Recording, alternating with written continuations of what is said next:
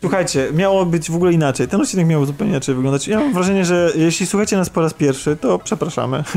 No, to, wszystko- jest dobra motywacja do tego, żeby posłuchać innych, bo ten jest wyjątkowy. To wszystko wina gości.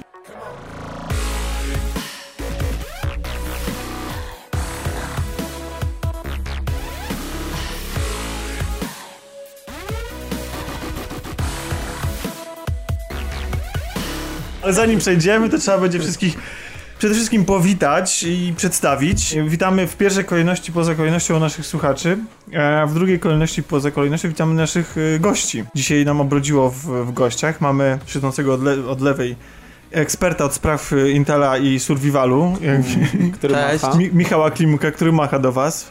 Czy powiedz cześć Michale? E, cześć. Cześć. To, O, ja widzę, że Michał ma notatki o jakichś płytach i To ja zespołach. zawsze. Znaczy, jak sobie wypisywałem, tak. Ale bardzo się cieszę, że O te, których e, wiesz, Michał, powiedzieć, te pozycje... E, 2011 roku? O kurde! Michał, ale, Ale bardzo się cieszę, ponieważ ja e, e, uważam ciebie za eksperta, a Oj, e, wiele z tych zespołów się pojawia w... E, nie powiem w czym. W czymś, co przygotowujemy, więc się cieszę, że trafiłam. No nie, no, Twoje ty- typy. nie się zdradzać. Już nie wiem, czy to już jest, jak ten odcinek Będzie, pójdzie. ale to zdradzimy na samym końcu. Tak, zdradzimy na samym końcu. Jakiś fan, Tymczasem już teraz produkcja live, przejdziemy. Czy filmy nie wiem. Dokładnie. Tymczasem, Ale na szczęście trafiłam, widzę, że tutaj trafiłam w kilka pozycji, dobrze. tymczasem e, przechodząc e, do Grzegorza, naszego drugiego gościa, Cześć. filantropa, jak ostatnio go określiliśmy, męża Jeszcze nie milioner, ale już i podcastera z podcastu Cinema Podcast. Cinema Podcast. I pełnej sali, nie I- pełnej chaty. Nie, nie, tak, dokładnie. Tak, w pełnej sali. Czy ty też masz jakieś notatki dzisiaj? Nie, dzisiaj nie, nie mam notatek. Tak, bez notatek. Jestem nieprzygotowany. O! Kropeczka. I Łukasza. Cześć. Łukasza to nie jest wprawdzie jeszcze mąż, prawdopodobnie nie jest jeszcze ojciec, Prawdopodobnie. I nie filantrop. Nie ma Nie nie, nie, filantrop. żona i kochana. ale tym, którzy, e, którzy zapomnieli, bo Łukasz już miał okazję nas gościć, em, Owszem. specjalista od e, zgnilizny. Tak w skrócie. Czyli Czyli od zombiaków. od zombiaków. A gdzie, gdzie można te, e, te, te zombiaki o tych zombiakach poczytać? Na mojej stronie iminfected.pl imeinfected.pl to oczywiście znajdziecie wszystkie te informacje w opisie. A oprócz naszych serdecznych gości, y, którzy bardzo się cieszymy, że zaszczycili nas swoją obecnością, mamy... A, jeszcze jest Piotrek oczywiście. Ale ja tu jestem jako mebel, tak. Piotrek to jest taki gość, nie gość. Taki... Ja tylko Kasię podwożę. No, co? tak. e, Właśnie gość, ale fajny gość. No to wszyscy jesteśmy fajni, Czasem nie? przychodzi, coś powie. Dokładnie. Nawet... Czasem słychać. Nawet czasem słychać. Przysuńcie sobie tak ten mikrofon, żeby... A i tak potem wszyscy pytają tylko, czy Piotrek usnął. Na filmie. No tak, bo na kolaudacji nie To usypia. najlepsza recenzja. 6 Piotrków na 10. A z Piotrkiem oczywiście jest Kasia. Cześć. Nie będę cię przedstawiał. Myślę, nie że musisz. wszyscy doskonale z, znają. I jest też Tomek. Tomasz, Tomek. Cześć wszystkim. Jak jesteśmy przy sprawach technicznych, to Tomek zazwyczaj odpowiada za nie. Że wszystkie st- rzeczy dotyczące em, strony internetowej. Ale nie za złą jakość nagrania. Nie, tak, za, stron, nie, za zło jakoś nagrania nie odpowiada, ale za, za, za rzeczy dotyczące strony, tych wszystkich komputerowych rzeczy, o których ja nie mam e, zielonego pojęcia. Albo udaję tak, nie? Bo tak jest wygodnie, jak ktoś, ktoś to za ciebie zrobi. Dobrze, słuchajcie, y, witamy w tym On naszym... też odpowiada za terminy. Bo to jedyna terminowa osoba w naszej A za, ekipie. za długo. Za długi, tak. To jest ten egzekutor. Nie, no tak jak patrzę, to Michale, ty mógłbyś spokojnie teraz być naszym windy windykatorem.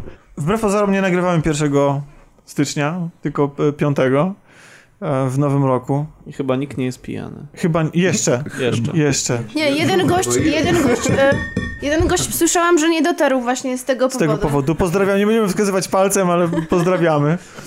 Słychać kogo nie słychać? Tak. Słuchajcie, dobra, ja nie mam pojęcia tak naprawdę, jak zacząć, więc idę na kompletny żywioł. Może zaczniemy sobie od tego, żeby już sobie pożegnać na dobre ten stary rok. Bo y, jak, są, jak jest końcówka roku, to jest, y, to wszyscy myślą o tym podsumowaniu i w ogóle jak już zacznie nowy rok, to już wszyscy mają te podsumowania za sobą, już nikt nie chce o tym pamiętać, wszyscy tylko patrzą w przyszłość. Zwłaszcza, że ten zeszły rok, tak mm, można powiedzieć, że nie był taki najszczęśliwszy, jeśli chodzi o wydarzenia na świecie. Zresztą ja nie pamiętam, który był, prawdę mówiąc. Mam wrażenie, że jak się mówi, bo często ludzie mówią, że kiedyś było lepiej, ale, ale znaczy, że teraz są ciężkie czasy. Ja nie pamiętam, kiedy, były, kiedy ludzie nie mówili, że są ciężkie czasy, albo w tych czasach Ale nie też mieli... zauważyłam, że jak umierają różne znane osoby, to też wszyscy piszą, niech ten rok się już skończy, no nie, no kolejny zmarł, nie, no kolejny. A po prostu w każdym roku mam wrażenie, że umiera tyle samo znanych, cenionych osób, ale ten rok jest przecież najgorszy. Tylko wiesz, już to jest kwestia taka, że wszyscy są dorośli i powoli Nie wszyscy, idole, nasze pokolenie, tak? idole z dzieciństwa odchodzą, że tak powiem, na drugą stronę kurtyny i... O, jak ładnie No powiedział. wiesz, to są osoby, które... Niby żołnierz, a poeta. E, to są osoby, które jakby no, są dla ciebie czy dla kogoś ważne. Znaczy nie no, ja mi też jest czasem smutno i, i przeżywam śmierć niektórych znanych osób, Ale, ale... ale z niektórych się cieszysz. ale Niektórych dokonuje. nie wiem, ale chodzi mi o to, że mam wrażenie, że w każdym roku to, to jest kwestia losowa. Jakoś tam w miarę podobna ilość znanych osób umiera. No to kto w tym roku? Podobna liczba, przepraszam, nie W ilość. tym roku czy w tamtym? Dobra, w tamtym. W tym, o którym mówimy. W tym jeszcze chyba nikt. Chyba. W tym roku po, po, pożegnaliśmy osobę, która jest bardzo istotnym twórcą popkultury, ma ogromny wpływ, e, miała wpływ e, jej dzieła na to, e, na, na, na wielką gałąź tak naprawdę popkultury, George'a Romero chociażby, o którym mieliśmy No nagrywać z. Łukaszem specjal i To jest straszne, to był taki cios po prostu, że... że nie nagraliśmy specjala. Tak, No. oczywiście, no przecież to, że umarł, no to... Kto o nim, kto o nim w ogóle wie, kto o nim pamięta? Dokładnie. George Nie. Romero, czyli twórca, No, mm, Nocy żywych trupów. czy właściwie współczesnej wersji zombie, prawda? Mhm, dokładnie. Więc on jakby zmienił cały światopogląd, jeżeli chodzi o, o zombie w popkulturze i w ogóle na świecie. I on zapoczątkował to, że mamy to, co mamy teraz tak naprawdę. Więc e, pamiętam właśnie ten dzień, kiedy to obudziłem się do pracy, są bardzo szczęśliwy. Potem otwieram Facebooka, żeby dowiedzieć się, co jest na świecie. No i właśnie czytam, że zmarł George Romero i wtedy po prostu nie wiem, czy jakakolwiek śmierć e, znanej osoby tak mnie dotknęła jak właśnie George'a Romero. Więc teraz tak, powiedzcie jakiś żart, bo się smutno zrobiło. Znaczy nie wiem czy żart, ale mówiliśmy też tutaj e, w kolaudacji o śmierciach znanych muzyków i one chyba odbijają się największym echem, bo mam wrażenie, że muzycy mają takich najbardziej oddanych fanów, którzy bardzo ich kochają, są w nich wpatrzeni i Bo, bo to jest taki, mi się wydaje, że są w ogóle z gatunków jeśli wszystkich ktoś sztuki... jeśli odchodzi reżyser czy aktor, to jest nam smutno, ale jednak mam wrażenie, że muzyka przeżywamy bardzo, bo on jest gdzieś tam obok nas, towarzyszy nam ta muzyka, jak on śpiewa czy gra. Poza tym ona się kojarzy Eee. bezpośrednio też z wiekiem dojrzewania, kiedy, kiedy mamy te nasze emocje są najsilniejsze, kiedy pewnych rzeczy pierwszy No raz oczywiście, ja się zasłuchiwałam w grunge'u doznajemy, tak? i no... kiedy nasza świadomość się kształtuje, nasze światopoglądy, więc ta muzyka jest dla, dla nas bardzo E, bliska, i bo pamiętam, przez nią się wyrażamy, nie? Śmierć e, Kurta Cobaina e, była trochę za wcześnie, żebym ją chociaż tylko usłyszałam o tym w telewizji, e, ale już na przykład właśnie Chrisa Cornella strasznie przeżyłam, a tak jak wiem, ty jako fan Linkin Park z kolei, Tak. koleisty Linkin Park, Jak, to nie są e, jacyś jakieś super jakby ważne persony dla całego może świata muzycznego, ale jakby jeśli jest się fanem danego zespołu, no to strasznie się to przeżywa. Ewentualnie, jeśli się na przykład właśnie to, co mówił Tomek, dorastało przy tym zespole. No ja pamiętam u nas kolega w pracy, to było tak, że no gość chodził smutny cały czas. Mimo tego, że on Linkin Parku to już tam, o, nie słuchał dawno i tam też kilka dni wcześniej rozmawialiśmy właśnie a propos tam muzyki i tak dalej.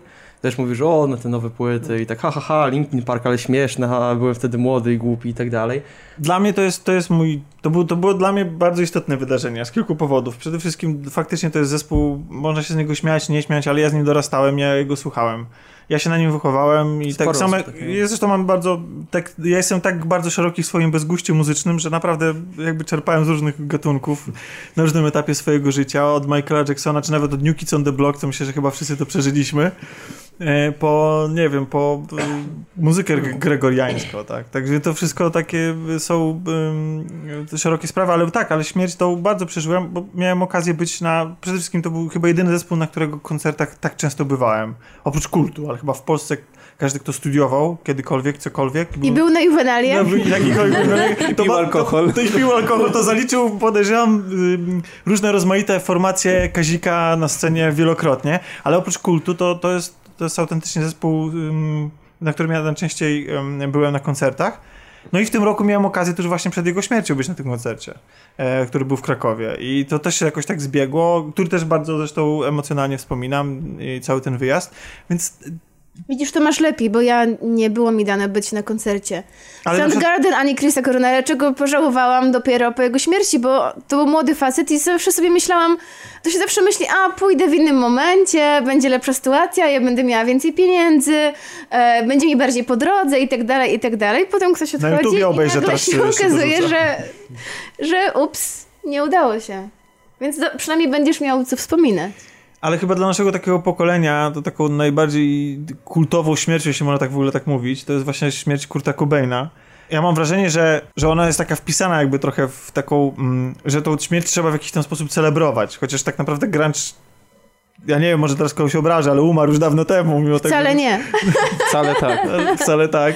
Natomiast no jest i ta, ta Chciałam powiedzieć, filozofia że to i jest tak jedna, dalej. z, jedna z rzeczy, które bardzo różnią mnie i Łukasza. Ja lubię grunge, Ja on, ba- on, on bardzo nie lubi. Aha, Nie, nie lubię. aha, czy to nie jest nie- opinia, tylko po prostu Niech hejt. sobie nikt nie myśli, że na przykład y, cieszę się ze śmierci osób, które grają tą muzykę, ale, ale absolutnie mnie to nie cieszy, ale samej muzyki no, no nie, nie słucham. No ja, ja też, ja nie wiem, czy byłem, czy byłem świadkiem, znaczy w cudzysłowie medialnym śmierci, yy, ale wydaje mi się, że tak. Ja tak, bo niedawno nawet rozmawialiśmy o tym w święta z moimi rodzicami.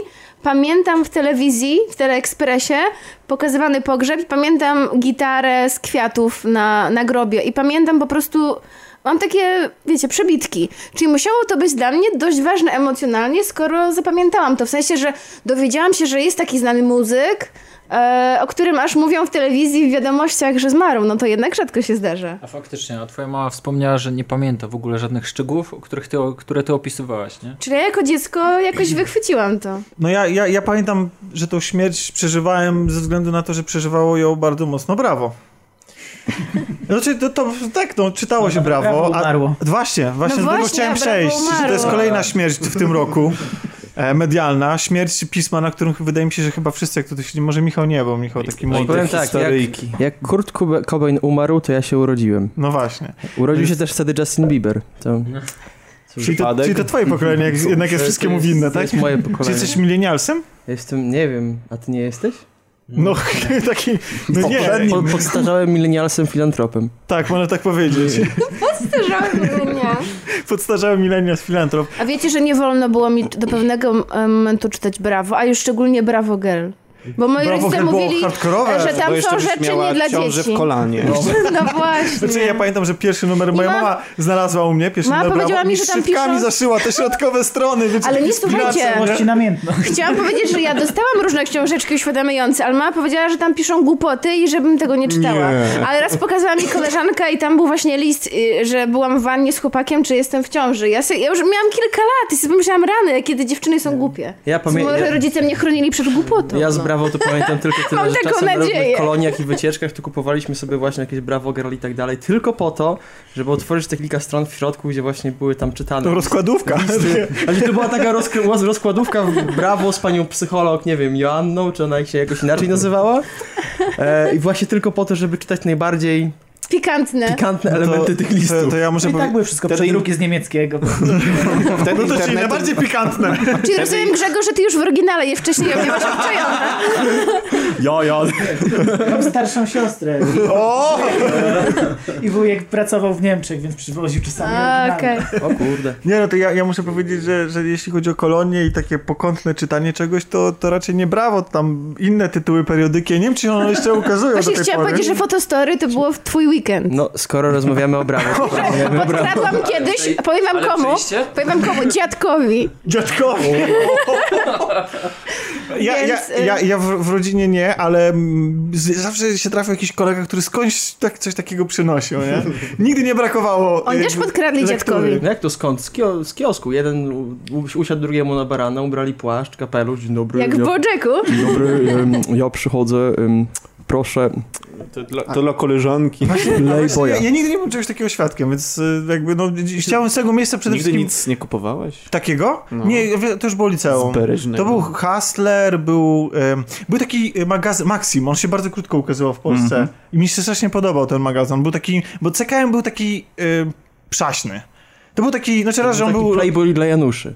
Znaczy wiesz, on wtedy nie było takiego określenia, no ja go kupowałem się tak samo nim jarałem, bo tam były żarciki i, takie gadżety i tak dalej, więc to było takie, to można było sobie poczytać nawet i nie czuć takiego obciachu, na przykład jak czytasz to tam, znaczy obciachu w sensie takim, to nie było takich, wiecie, no to nie był, to nie był hustler, nie? Który jak wszedł do Polski, to był wow w ogóle, że to jest takiej jakości pismo. jednocześnie tak- tak, tak odważne, nie?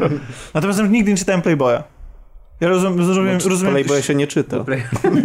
Właśnie się czyta Playboya. Nieprawda, właśnie się czyta. Tam jest więcej artykułów Tak, niż... to oczywiście kurwa. kawały. Moja koleżanka, moja koleżanka ze studiów pisała pracę e, o Playboyu magisterską. Nie wiem, ja pamiętam jak radiu kiedyś... słyszałem, że Playboy też umiera. Ja pamiętam jak Playboy kiedyś... to w ogóle, Playboy zdaje się, że porzucił y, goliznę, a teraz do tak. niej wrócił. Do niej wrócił, tak. Też w tym roku, O, nie? Uznali to za błąd. Ale wiesz, kwestia...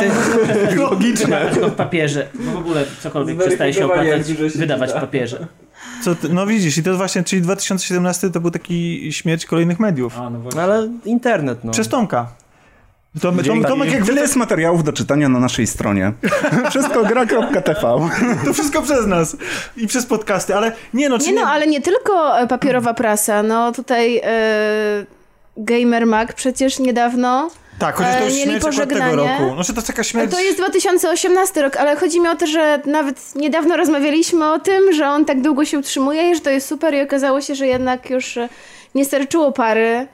E, i, I szkoda Znaczy, chyba, ale co, nie, czy chłop... ludzie, ludzie nie czytają po prostu magazynów, nieważne w jakiej Bo to, formie. był, bo to był internetowy magazyn, ale taki magazyn wydawany w formie magazynu, że czytało się go autentycznie jak magazyn, był poświęcony grom komputerowym wideo. I tak, no i absolutnie wielki szacunek dla chłopaków, że coś takiego tworzyli.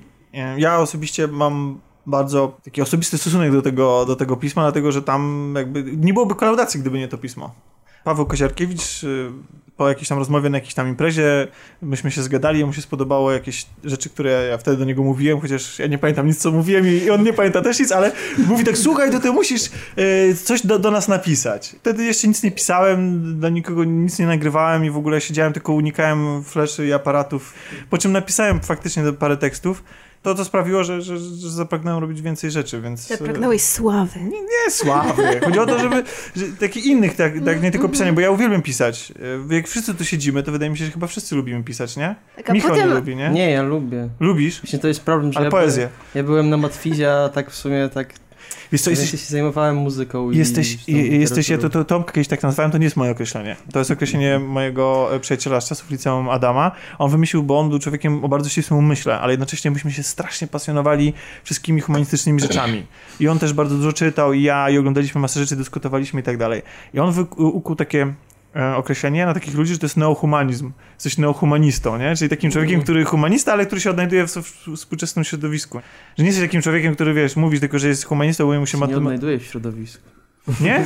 Komputerowym Nie, przynajmniej, wiem. tak już dużo, nie? Nie, kwestia jest taka, że wiesz, no jakby u mnie zawsze w rodzinie było tak, że było rozgraniczenie na to, że to jest twoja praca, a to jest twoja pasja. I moją pasją właśnie była muzyka, ja tam kończyłem szkołę muzyczną i tak dalej i też zawsze było, że nie, nie, nie, nie, nie, no tutaj wyżej ni- nic, bo to może być twoje hobby, tym zarabiać na życie nie będziesz, pójdziesz na uczelnię techniczną, tym się będziesz No i zajmował. super, to super rodzice. Nie, Z drugiej nie. strony, wiesz co, tak żałuję, że nie poszedłem bardziej w tą W stronę. stronę muzyki. na, czy muzyki, czy, Znaczy, na wiesz- przykład, czy na przykład teatru i tak dalej, bo to są, no, to są rzeczy, które jakby, przez które ja się mogę spełniać, nie? A to, że wiesz, w pracy tam, nie wiem, pozakręcam kable i czy, co- czy, co, coś w tym stylu, no, no to jest takie, to, to jest praca. To I co Tomek, będziesz mówił swoim dzieciom praca. potem też, że mają zostać prawnikami, lekarzami albo iść na politechnikę? Mi rodzice dali o, To jest jakby wolną to. rękę i bardzo Tak. się cieszyłam. Ja Mówili, że zrobisz co tak. chcesz ze Znaczy, swoim życiem, właśnie- pójdziesz gdzie chcesz, będziesz co, szukała wydaje- czego będziesz chciała. Tak, jedno nie wyklucza drugiego. Że można, że można, jeżeli ktoś nie, nie przejawia... Ja na przykład byłem bardzo dobry z matematyki pod koniec podstawówki i startowałem w olimpiadach i tak dalej. Miałem bardzo dobre oceny na egzaminach i takich tam rzeczach. Tymczasem w trzeciej klasie liceum mi się nagle jakby polubiłem chodzenie do parku, e, ale też e, zacząłem... e, Stałeś ekologiem? Tak, tak, można tak powiedzieć, tak. Ale czy chodzi o park, czy klub park? Nie, to był park w mojej rodzinnej miejscowości. E, I te oceny zjechały na sam dół, ale te oceny zje- zjechały na sam dół z matematyki, bo odkryłem w sobie jakby przemożną potrzebę poznawania dzieł kultury i, i rozmawiania o nich i coraz bardziej się uświad- utwierdzałem w tym, że to, co chcę w życiu robić, to chcę robić filmy. Albo cokolwiek przy filmach, tak?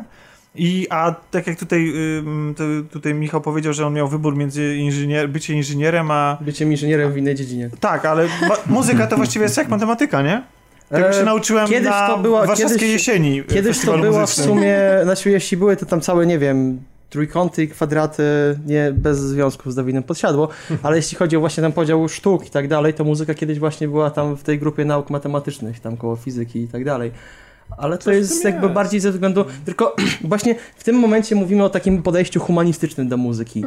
Z drugiej strony jakby taka czysto analityczna strona muzyki jest, e, tego na przykład uczył w szkole muzycznej i tak dalej. I to troszkę rodzi takie podejście, że no, muzyka klasyczna to jest najwyższa forma ewolucji, e, jeśli chodzi o muzykę graną, e, nie istnieje nic ponad to. No i to jest już taka muzyka przesadnie poważna. Jakby podejście takie, że tam analizujesz utwór, czy tam piszesz, a nie wiem, jest taka strona nawet na Facebooku, która, która się nazywa Ty mnie, Ty mnie kochasz, a ja analizuję A ja fugi, czy, czy, coś, czy co, coś w tym stylu. Nie, najbardziej kocham Cię wtedy, kiedy analizujesz fugi. E, no fuga to jest taka forma muzyczna, ale właśnie jakby kwestia jest taka, że takie Myślałem, podejście matematyczne do muzyki jest nudne. Myślałem, że skręcimy teraz właśnie w e, Łazienkę? budowlankę, tak. Że, nagle się staniemy, jak byliśmy już dzisiaj byliśmy podcastem technologicznym, teraz e, troszeczkę kronikastowi zabraliśmy em, fuchę, bo, e, bo, bo mówimy o rzeczach z przeszłości, ale jak jesteśmy przy Ale to tym... wiecie co, to jeszcze tylko coś o wychowaniu, bo tak przed chwilą mówiłam, że no moi rodzice to tak e, dali mi wolną rękę, ale z drugiej strony, e, żebym robiła to, co kocham. No robię to, co kocham, ale za to no kokosów nie zarabiam, więc może jednak coś jest w tym, że ci rodzice jakby, którzy pchają e, dzieci do tych takich zawodów właśnie dobrze płatnych, Dokładnie. to, To potem Bo one wymagają, bo one Wszystko wymagają... rozbija się o to, czym jest szczęście. Ale wiesz co, to szczęście, no w, każdy, w pewnym momencie sobie każdy sobie sam znajduje, natomiast że zawody ścisłe i w ogóle przedmioty ścisłe, zajęcia ścisłe i tak dalej, takie postrzeganie świata wymaga dyscypliny, ogromu pracy. To znaczy, że humanistyczne rzeczy nie wymagają. Też wymagają. Ale, bo tak samo chociażby muzyka, tak, to wymaga dyscypliny już od najmłodszych lat. I sam talent nie wystarczy, tylko że wydaje mi się, że to nie szkodzi po prostu, żeby, żeby pchnąć dziecko. Ja nie mam swoich dzieci, ale... Ale gdybym jeśli- została lekarzem, to pewnie bym tu nie siedziała. Ale czy byś nie oglądała filmów? No tak, ale jakby... Nie, no właśnie o to chodzi, bo to, bo to, czy, to jak odbieramy sztukę, to i Ale czy myślę, jak że chcemy ją jednak- Mhm. odbierać, nie wynika nawet z naszego wychowania, bo nasze wychowanie może nas na przykład ukierunkowywać, tak? Ale chodzi mi o to, że fakt, to, że byłam w klasie, jej, to mm, wynika z naszej potrzeby wewnętrznej. To, że byłam w klasie się, humanistycznej e, i trafiłam na bardzo fajną polonistkę, która nauczyła mnie e, krytycyzmu i w ogóle odbioru na sztukę w taki trochę inny sposób niż wcześniej myślałam, że ją się odbiera. To sprawiło, że bardziej się właśnie otworzyłam na filmy, muzykę i, i, i myślę, że to mnie ukształtowało i zmieniło. To też, że poszłam na studia humanistyczne. Więc myślę, że byłabym trochę inną osobą. Ale studia to już jest, wiesz, to już jest właśnie ta... No to już jest, no może masz, no, nie wiem, Znaczy, Tomek, bo ty, bo, bo ty się nawróciłeś, nie? Jakoś tak. Nie, ja zawsze byłem umysłem ścisłym, a duszą humanistyczną. No to możemy zbić żółwi. Z, wy, z wykształcenia jestem e, fizykiem. E, I To jest generalnie. jaki?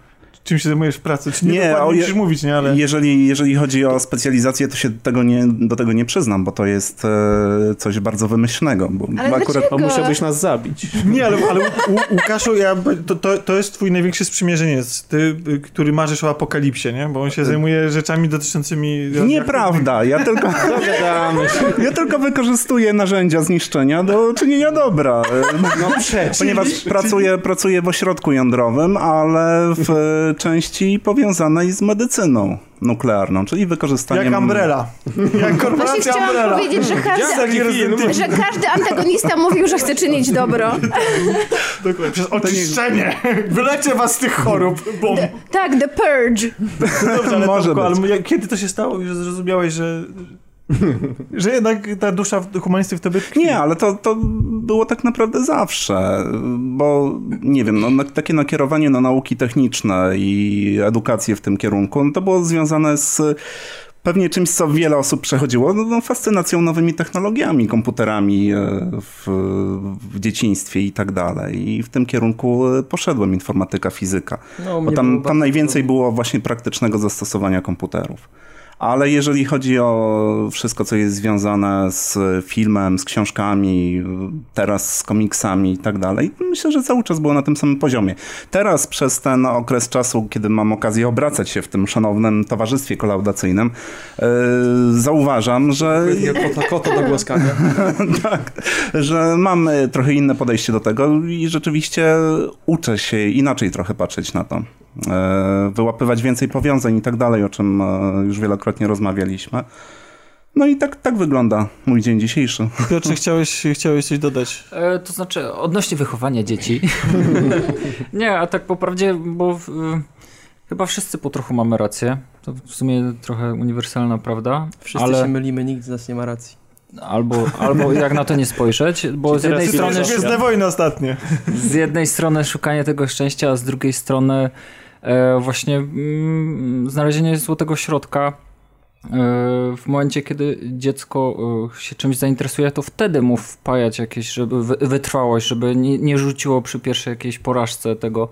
A e, kierowanie dziecka w stronę jakiegoś y, danego, nie wiem, zawodu, który będzie przyszłością i będzie mu dawał większą kasę, może nie przynieść mu tego spełnienia i Jasne. rozwoju nawet, tym, bo on tym, będzie z niechęcią po, to robił. Poza tym zbytne naciskanie może spowodować, hmm. że w okresie buntu a to już totalnie się ogóle, no. totalnie się, ale, ale ja mi się wydaje, że nawet, jeśli, dobra, nie będę tutaj się mędrkował, za to chciałem zmienić troszeczkę temat i jednocześnie go hmm. kontynuować, że z jednej strony tu mówimy takie prawdy życiowe, jakieś mądrości, to nie ma znaczenia, bo siedzimy tutaj w gronie nerdów i, i ostatnio miałem taką, jak Ania lubi mówić, e, rozkminę dotyczącą w ogóle tego środowiska nerdów i całej kultury nerdowo-geekowej, bo widziałem, zainspirowany do tego plakat y, filmu Ready e, Player One, który w reżyserii Spielberga niedługo wejdzie na, na, do, do kin to jest ekranizacja książki o tym tytule. Książki, która w ogóle podzieliła odbiorców i jedni są tą książką zachwyceni jako takim powrotem do naszego dzieciństwa i taką festiwalem nostalgii. Ja, tego, ja tej książki nie czytałem. Tomku, nie, nie, Piotrek, absolutnie. Piotrek czytał niedawno. Ty czytałeś. Michał Sobieszek, pozdrawiamy. I Zachęcił co? Piotrka bardzo, nawet wysłał mu książkę. I co, I co wyczytałeś w tej książce? Słowo. Generalnie pobudziła moją chłopięcą część duszy. Czyli przeczytał e, chyba jest, jest, jest to, tak? jest to lekka... dzień to przeczytał. Tak, jest to lekka książka, czyta się bardzo szybko. E, nie ma tam jakichś e, rzeczy, które by, nie wiem... Z, zmieniły moje cało, cało, całokształt życia w ogóle, czy w ogóle podejście do czegokolwiek.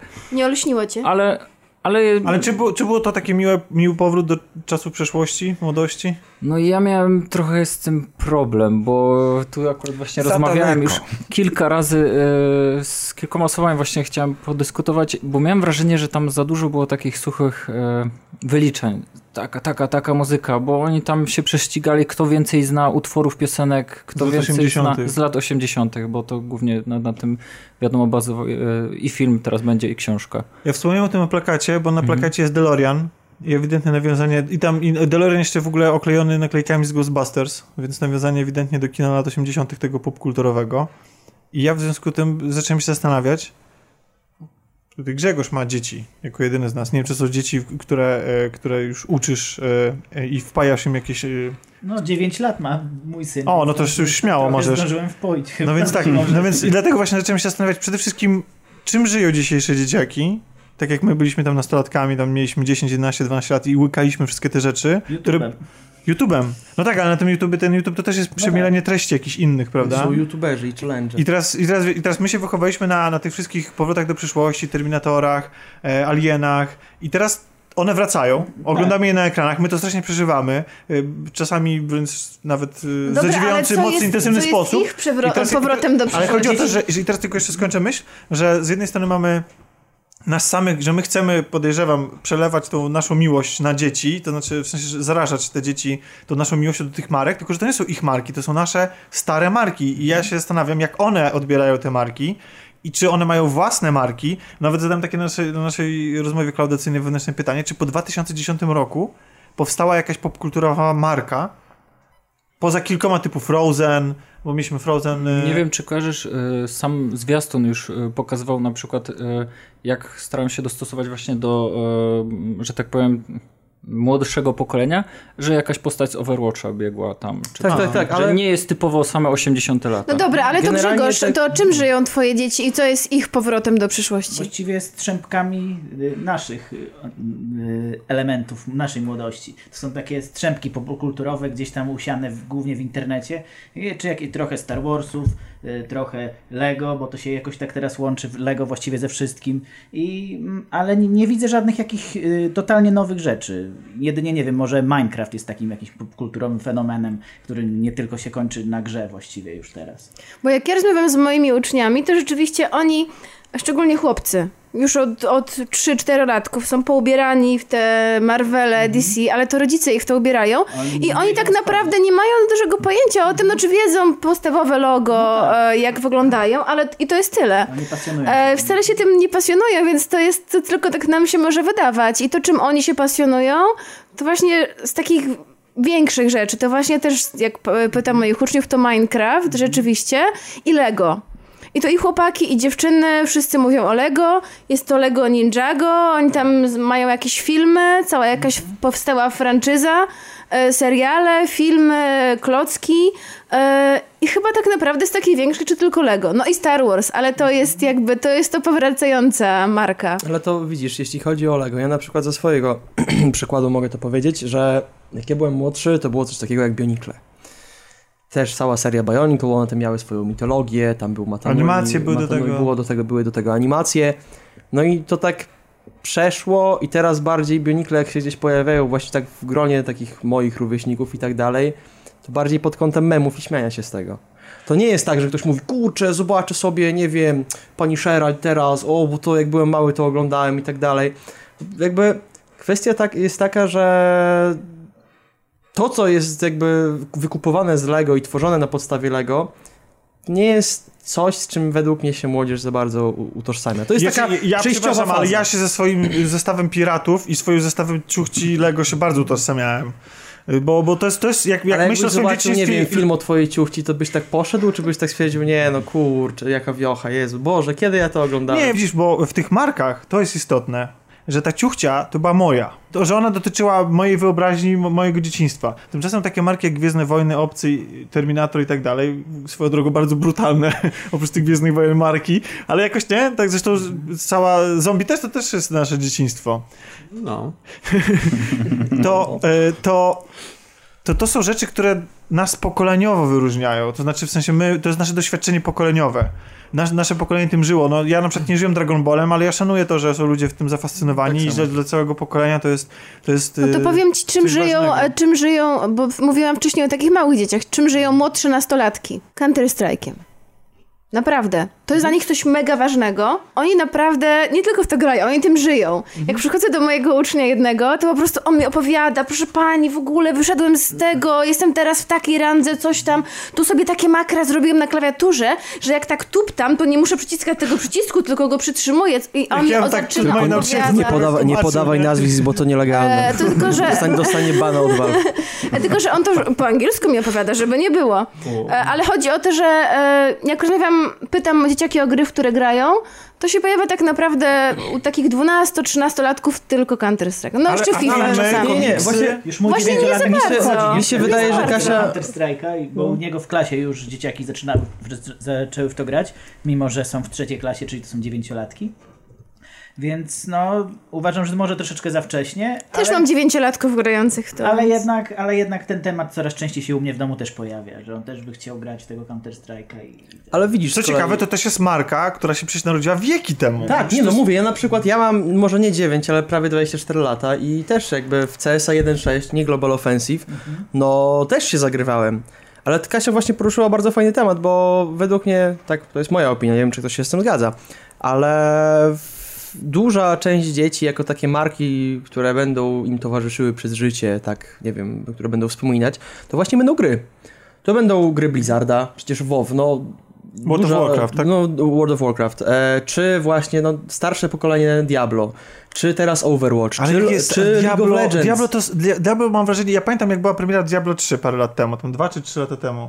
I, nie, jakie trzy? Więcej chyba, co? Słuchaj, ja mam kolegę, który Ale ma kolejne 30, wersje 30, mają premierę. 30 parę lat, jak on kiedyś przypadkiem gdzieś usłyszał temat, który się pojawia w Tristram w Diablo, to po prostu ja myślałem, że on zaraz No padnie. właśnie, to jest, i to, i to są, bo, to, bo to dotyczy naszego pokolenia. Ja po prostu, ja się, ja się zastanawiam, tak jak dla nas Fallout, tak jak dla nas, czy dobrze to powiedziałem? Fallout, tak.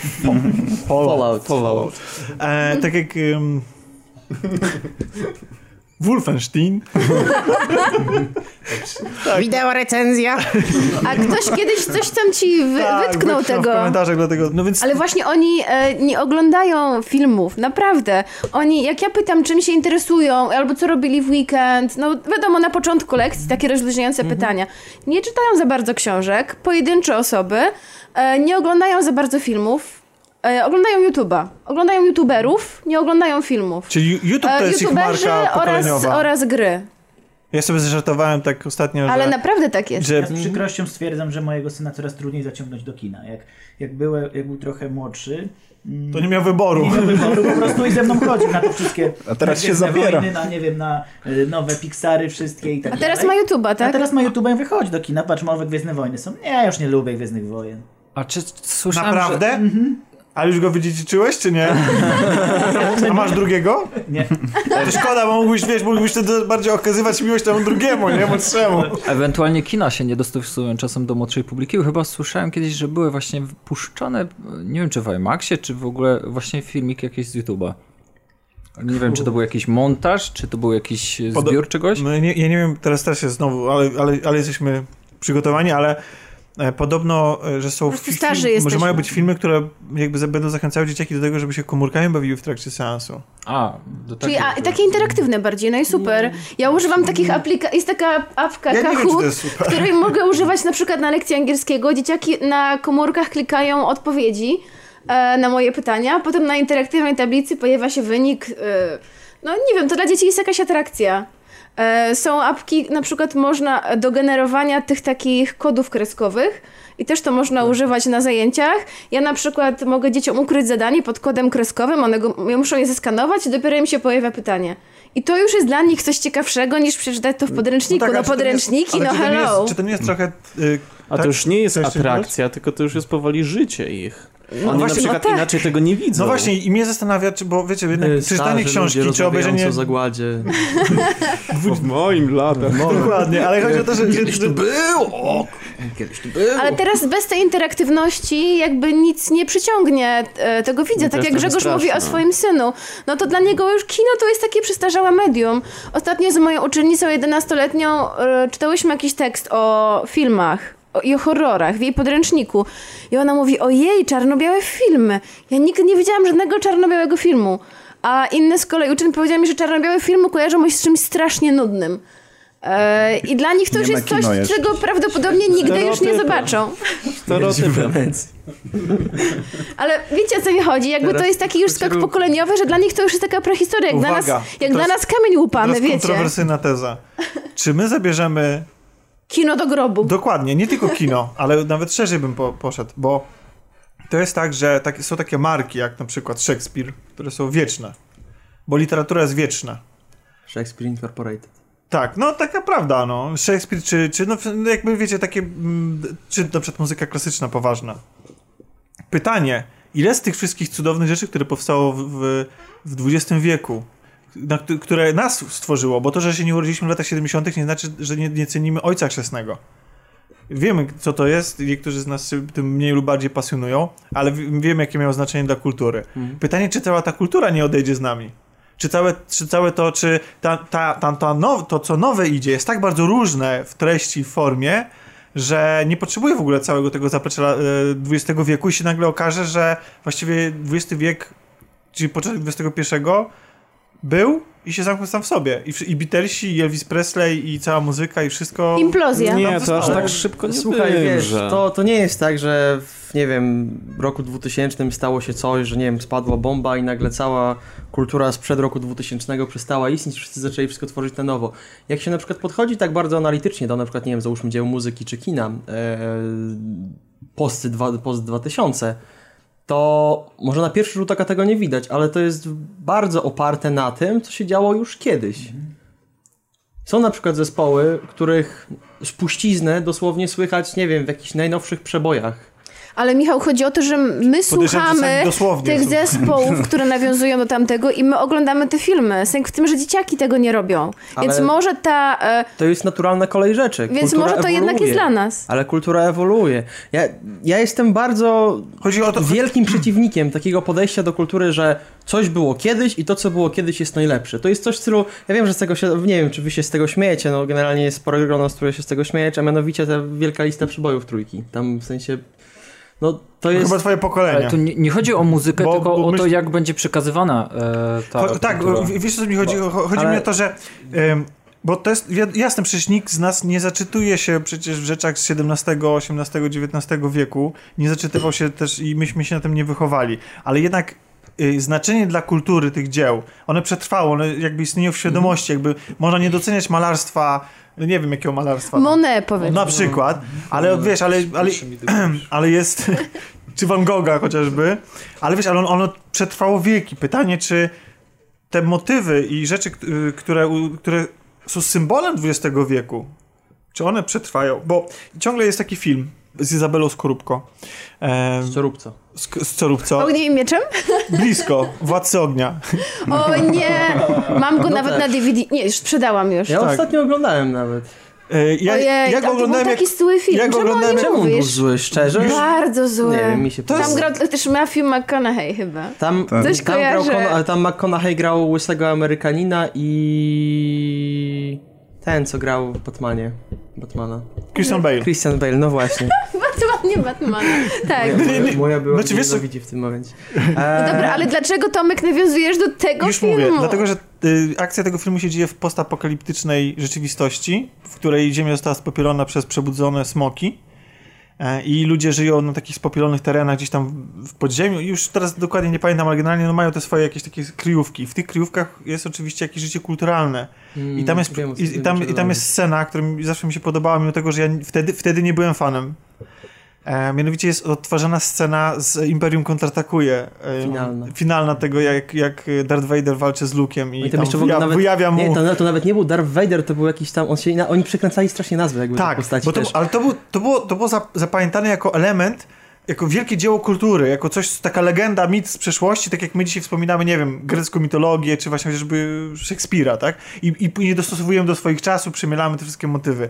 I to mnie ujęło, to było fajne, bo to, bo, bo to była pokazana taka rzeczywistość, tylko teraz mam wrażenie coraz częściej, bo na przykład jak się ogląda Futuramę, to często tam, często, wiecie, te głowy tych naszych współczesnych celebrytów i e, często jest tak, jak jest jakiś e, science fiction e, kino i... Ale w wielu science fiction się pojawia taki motyw, że są odnajdywane jakieś taśmy, znaczy w sensie płyty CD z naszych Albo że ludzie czasów. słuchają, że o, dwudziestowieczna muzyka, taka oldschoolowa, Tak, taka tak. piękna. I teraz chodzi o to, że to jest takie, mam wrażenie, że coraz częściej, że to będzie po prostu życzenie, że to jest takie y, myślenie życzeniowe, tak? Że my byśmy chcieli. Że nam się wydaje, że ten etap był taki ważny, tak, a wcale nie a, był. że wcale nie będzie, że to wszystko przeminie gdzieś z tam drugiej opadnie. strony mamy teraz przecież modę na retro cały czas.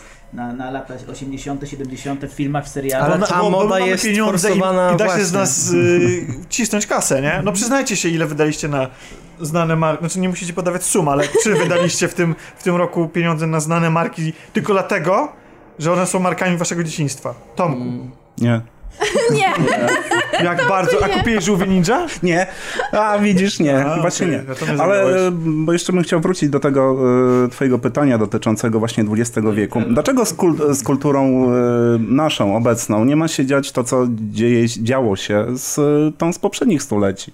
Bo nasza Jeżeli lepsza. pewne, pewne dzieła e, przetrwają na pewno i może właśnie wszystko zależy od formy ich przekazywania. Może właśnie kino stanie się taką rozrywką, nie wiem, elitarną w pewnym sensie, tak jak teraz jest chodzenie do opery, do teatru. Będą tacy milionerzy filantropii, audiofile chodzić na odsłuchy, jak teraz? To, ale to Tomek, chciałem ci powiedzieć, że teatr przeżywa renesans. Ludzie naprawdę No kupują tak. bilety do teatru na pniu. Bardzo ciężko jest e, e, na niektóre przedstawienia kupić bilet, więc to też nie jest taka nisza. To się stało bardzo... Może... Czy chociaż może dzięki trendowi hipsterskiemu, może niektórzy chcą się po prostu pokazać, nie wiem, ale przyznam, że jest to coraz bardziej trendy. No i może, może umiera jeszcze w teatr. przyszłości e, dominującą jakby formą e, takiego obcowania z kulturą, jakakolwiek by ona nie była, no właśnie będzie coś na kształt YouTube'a. Nie wiem, może, może w tym kierunku to zmierza. A tak jak No, powiedziałem, to, to z czym my mieliśmy styczność, Nawet- będzie odchodziło trochę to, na że, wyższy że, że, że za 15 lat będą dzieciaki nagrywali jakąś, nie wiem, ho- holograficzną audycję o kulturze i będą wspominali, mówi, no ale pamiętacie PewDiePie, nie? Klasyk, prawda? I że to odejdzie, nie to co ta dzisiejsza młodzież i te ich, i te ich głupie, nie Ale wiem to co. jest w 100% tak normalne, no. Jasne, znaczy słuchajcie, bo my teraz przyjęliśmy faktycznie pozy takich starych... Takich dziadków, właśnie to jest takich coś- dziadków. A tym, ja mówiłem, czego bardzo nie szanuję, no. Ale, ale no, daj nam starym dziadom też trochę Jestem powspominać. starym dziadem. Ostatnio Ale- słyszałem, że mam ale- 36 lat. E, Tomek ma rację z tym, że e, YouTube może stać się taką biblioteką aleksandryjską, e, bo ja pamiętam, że któregoś dnia e, gdzieś przypadkiem trafiłam na czołówkę z, jednej z moich ulubionych dobranocek i spędziłam ze trzy godziny na oglądaniu czołówek z jakichś smerfów, gumisiów i innych starych bajek, które pamiętam z dzieciństwa. E, Brygadę YouTube'a. RR po prostu śpiewałam razem z tym, co tam znalazłam. E, I to już jest właśnie i być może przecież to jest nieskończona ta biblioteka. Je, jest taki haker, informatyk, astronom i pisarz. Naprawdę. I, to, i, nie, i, I nie ma go z nami na kolaudacji. Niezłe kombo. Niezłe kombo, to prawda, on się sam z- zresztą z tego śmieje. E, Clifford Stool. On napisał w latach 90. książkę Kukułcze Jajo i to, była, to jest książka opowiadająca o tym, jak on w latach 80., to jest na podstawie faktów, jak on w latach 80. e, łapał, pracując w uniwersytecie amerykańskim, łapał hakera z e, NRD, który się włamywał do agencji rządowych amerykańskich. Fenomenalna historia, zupełnie przez przypadek, tylko przez... Znasz tą książkę? Fantastycznie się czyta, jak mieliście, mielibyście kiedyś okazję ją dorwać, to, to bardzo polecam. I on y, stał się przez tą książkę, w ogóle przez to właśnie, przez to, bo on był w ogóle astronomem z wykształcenia, ale przez to, że udało mu się tego hakera złapać, stał się nagle ekspertem od technologii. I to trochę, teraz zataczamy trochę koło w naszej dyskusji, bo on napisał później książkę Krzemowe Remedium. On to zresztą ma tam cykl wykładów i tak dalej. I on w tym Krzemowym Remedium strasznie krytykował internet. E, strasznie, to, było, to były lata 90. Strasznie, e, czy on pisał e, rzeczy, że, te, że, to, że to nie jest żadne właśnie, że to nie jest żadne remedium, że to nie jest żadne, że to nie jest żadne, żadna ewolucja i rewolucja. Jako przykład podawał coś takiego, że no, to prawda, że jest strona biblioteki w Nowym Jorku, tej y, bi- biblioteki, nie w Nowym Jorku, biblioteka kongresu, ta, ta taka, która... y, Waszyngtonie. tak, w Waszyngtonie, ta, która gromadzi wszystkie, e, wszystkie dzieła. Ale co z tego, jak nie możemy tych dzieł przeczytać? Tylko możemy sobie zobaczyć, że one tam są. W sensie takim jakby, że on jakby utrzymywał, co było dla mnie bardzo krótkowzroczne, nawet wtedy mi się to nie podobało, ale to Ale też... teraz już są biblioteki online.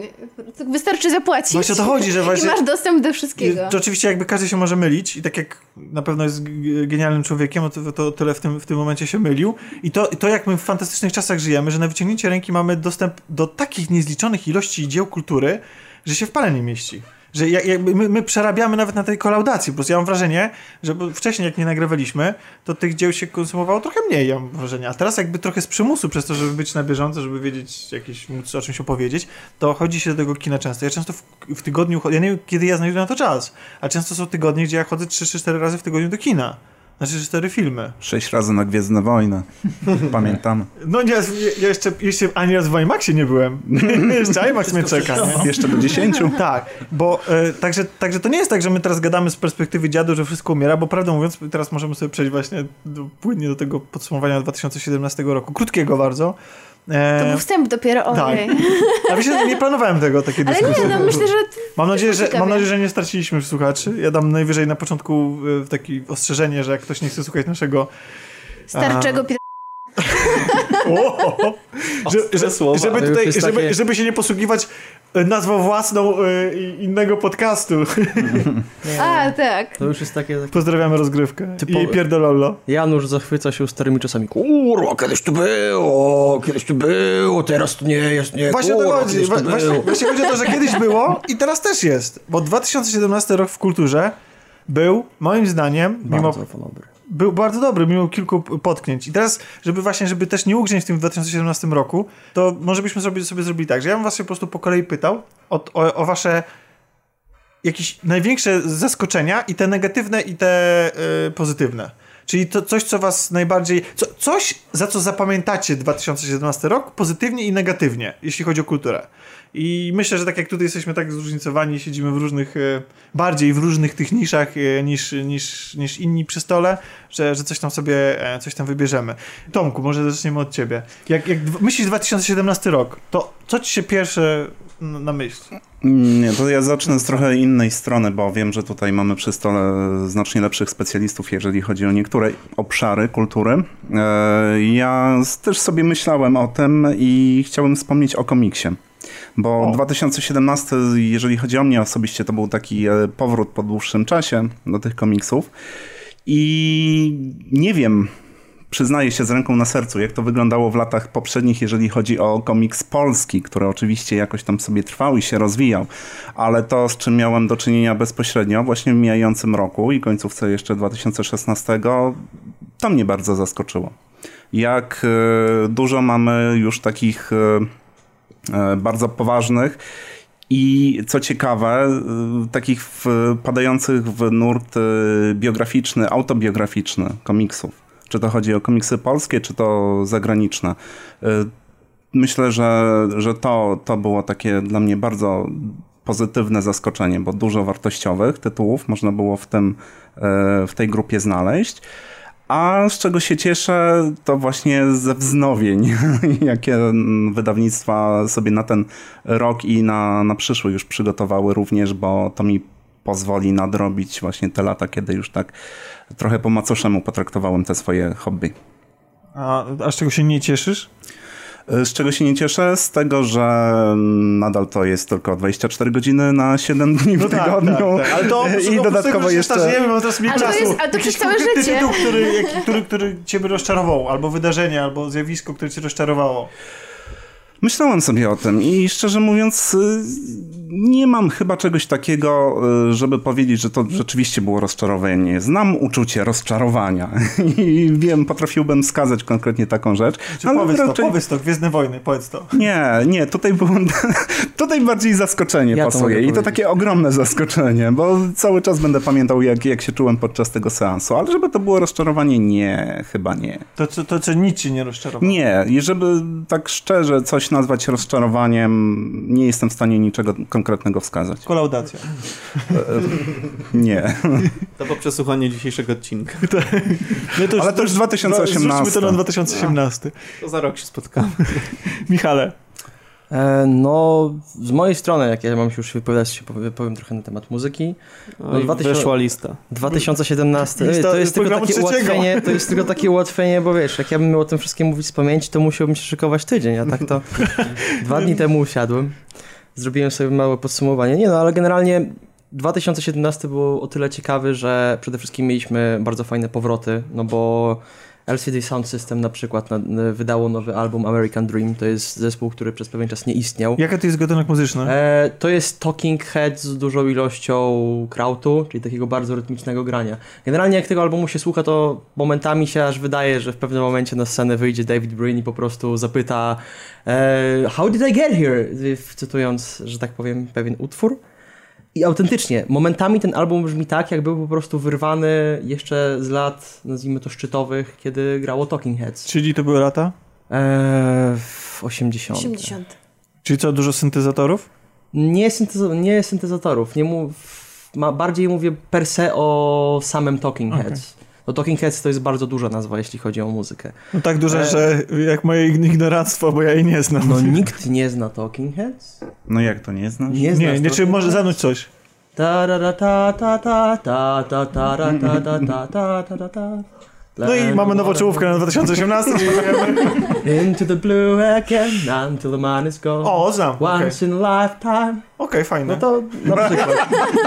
Ale tak, wróciło na przykład Slowdive w tym roku z... Slowdive? Slowdive. Dive. Slowdive. To jest jedno z największych, jeden z największych zespołów, jeśli chodzi o taki gatunek shoegaze. A skąd wróciło? To jest takie e, bardziej, to taka bardziej, bardziej moja działka. Wydali, wydali, że tak powiem, w końcu krążek po bardzo, bardzo, bardzo długiej przerwie nie jest to może. Ja osobiście na przykład spodziewałem się czegoś więcej. Niestety, no, do starszych albumów, czy na przykład właśnie Słowaki Space Station, e, to znaczy samego Słowaki, to mm, nie ma startu, ale jest miło usłyszeć, że tak powiem, kilka brzmień, które kiedyś, nazwijmy to, były bardziej trendy. Nie wiem, czy to jest dobre słowo, jeśli akurat chodzi o shoegaze z kolejnym powrotem jest Brand New. Brand New to jest zespół, który w swojej karierze grał bardzo różno, różne brzmienia. A teraz jakie gra? E, I czym teraz, powracają? teraz złagodniał, teraz złagodniał. Na z, starość, nie? Znaczy złagodniał na się starość sprzedali, troszkę. idą w komercję. Ale przede wszystkim w 2017 Ale widzisz, Michał, e, zwróciłam uwagę, przepraszam, że ci przerwę, ale zwróciłam uwagę, że e, mówisz o, rzecz, o, że, o zespołach, które Ja wracają. zacząłem o, prawo- od powrotu. A, no właśnie, Bo ale w to, bo to 2007 tak wiesz, fajnie nawiązuje do tej naszej dyskusji całej, że no, e, ja jestem- ja podobają nam się duchem, ja rzeczy, które, które gdzieś już słyszeliśmy, prawda? Ten, nie?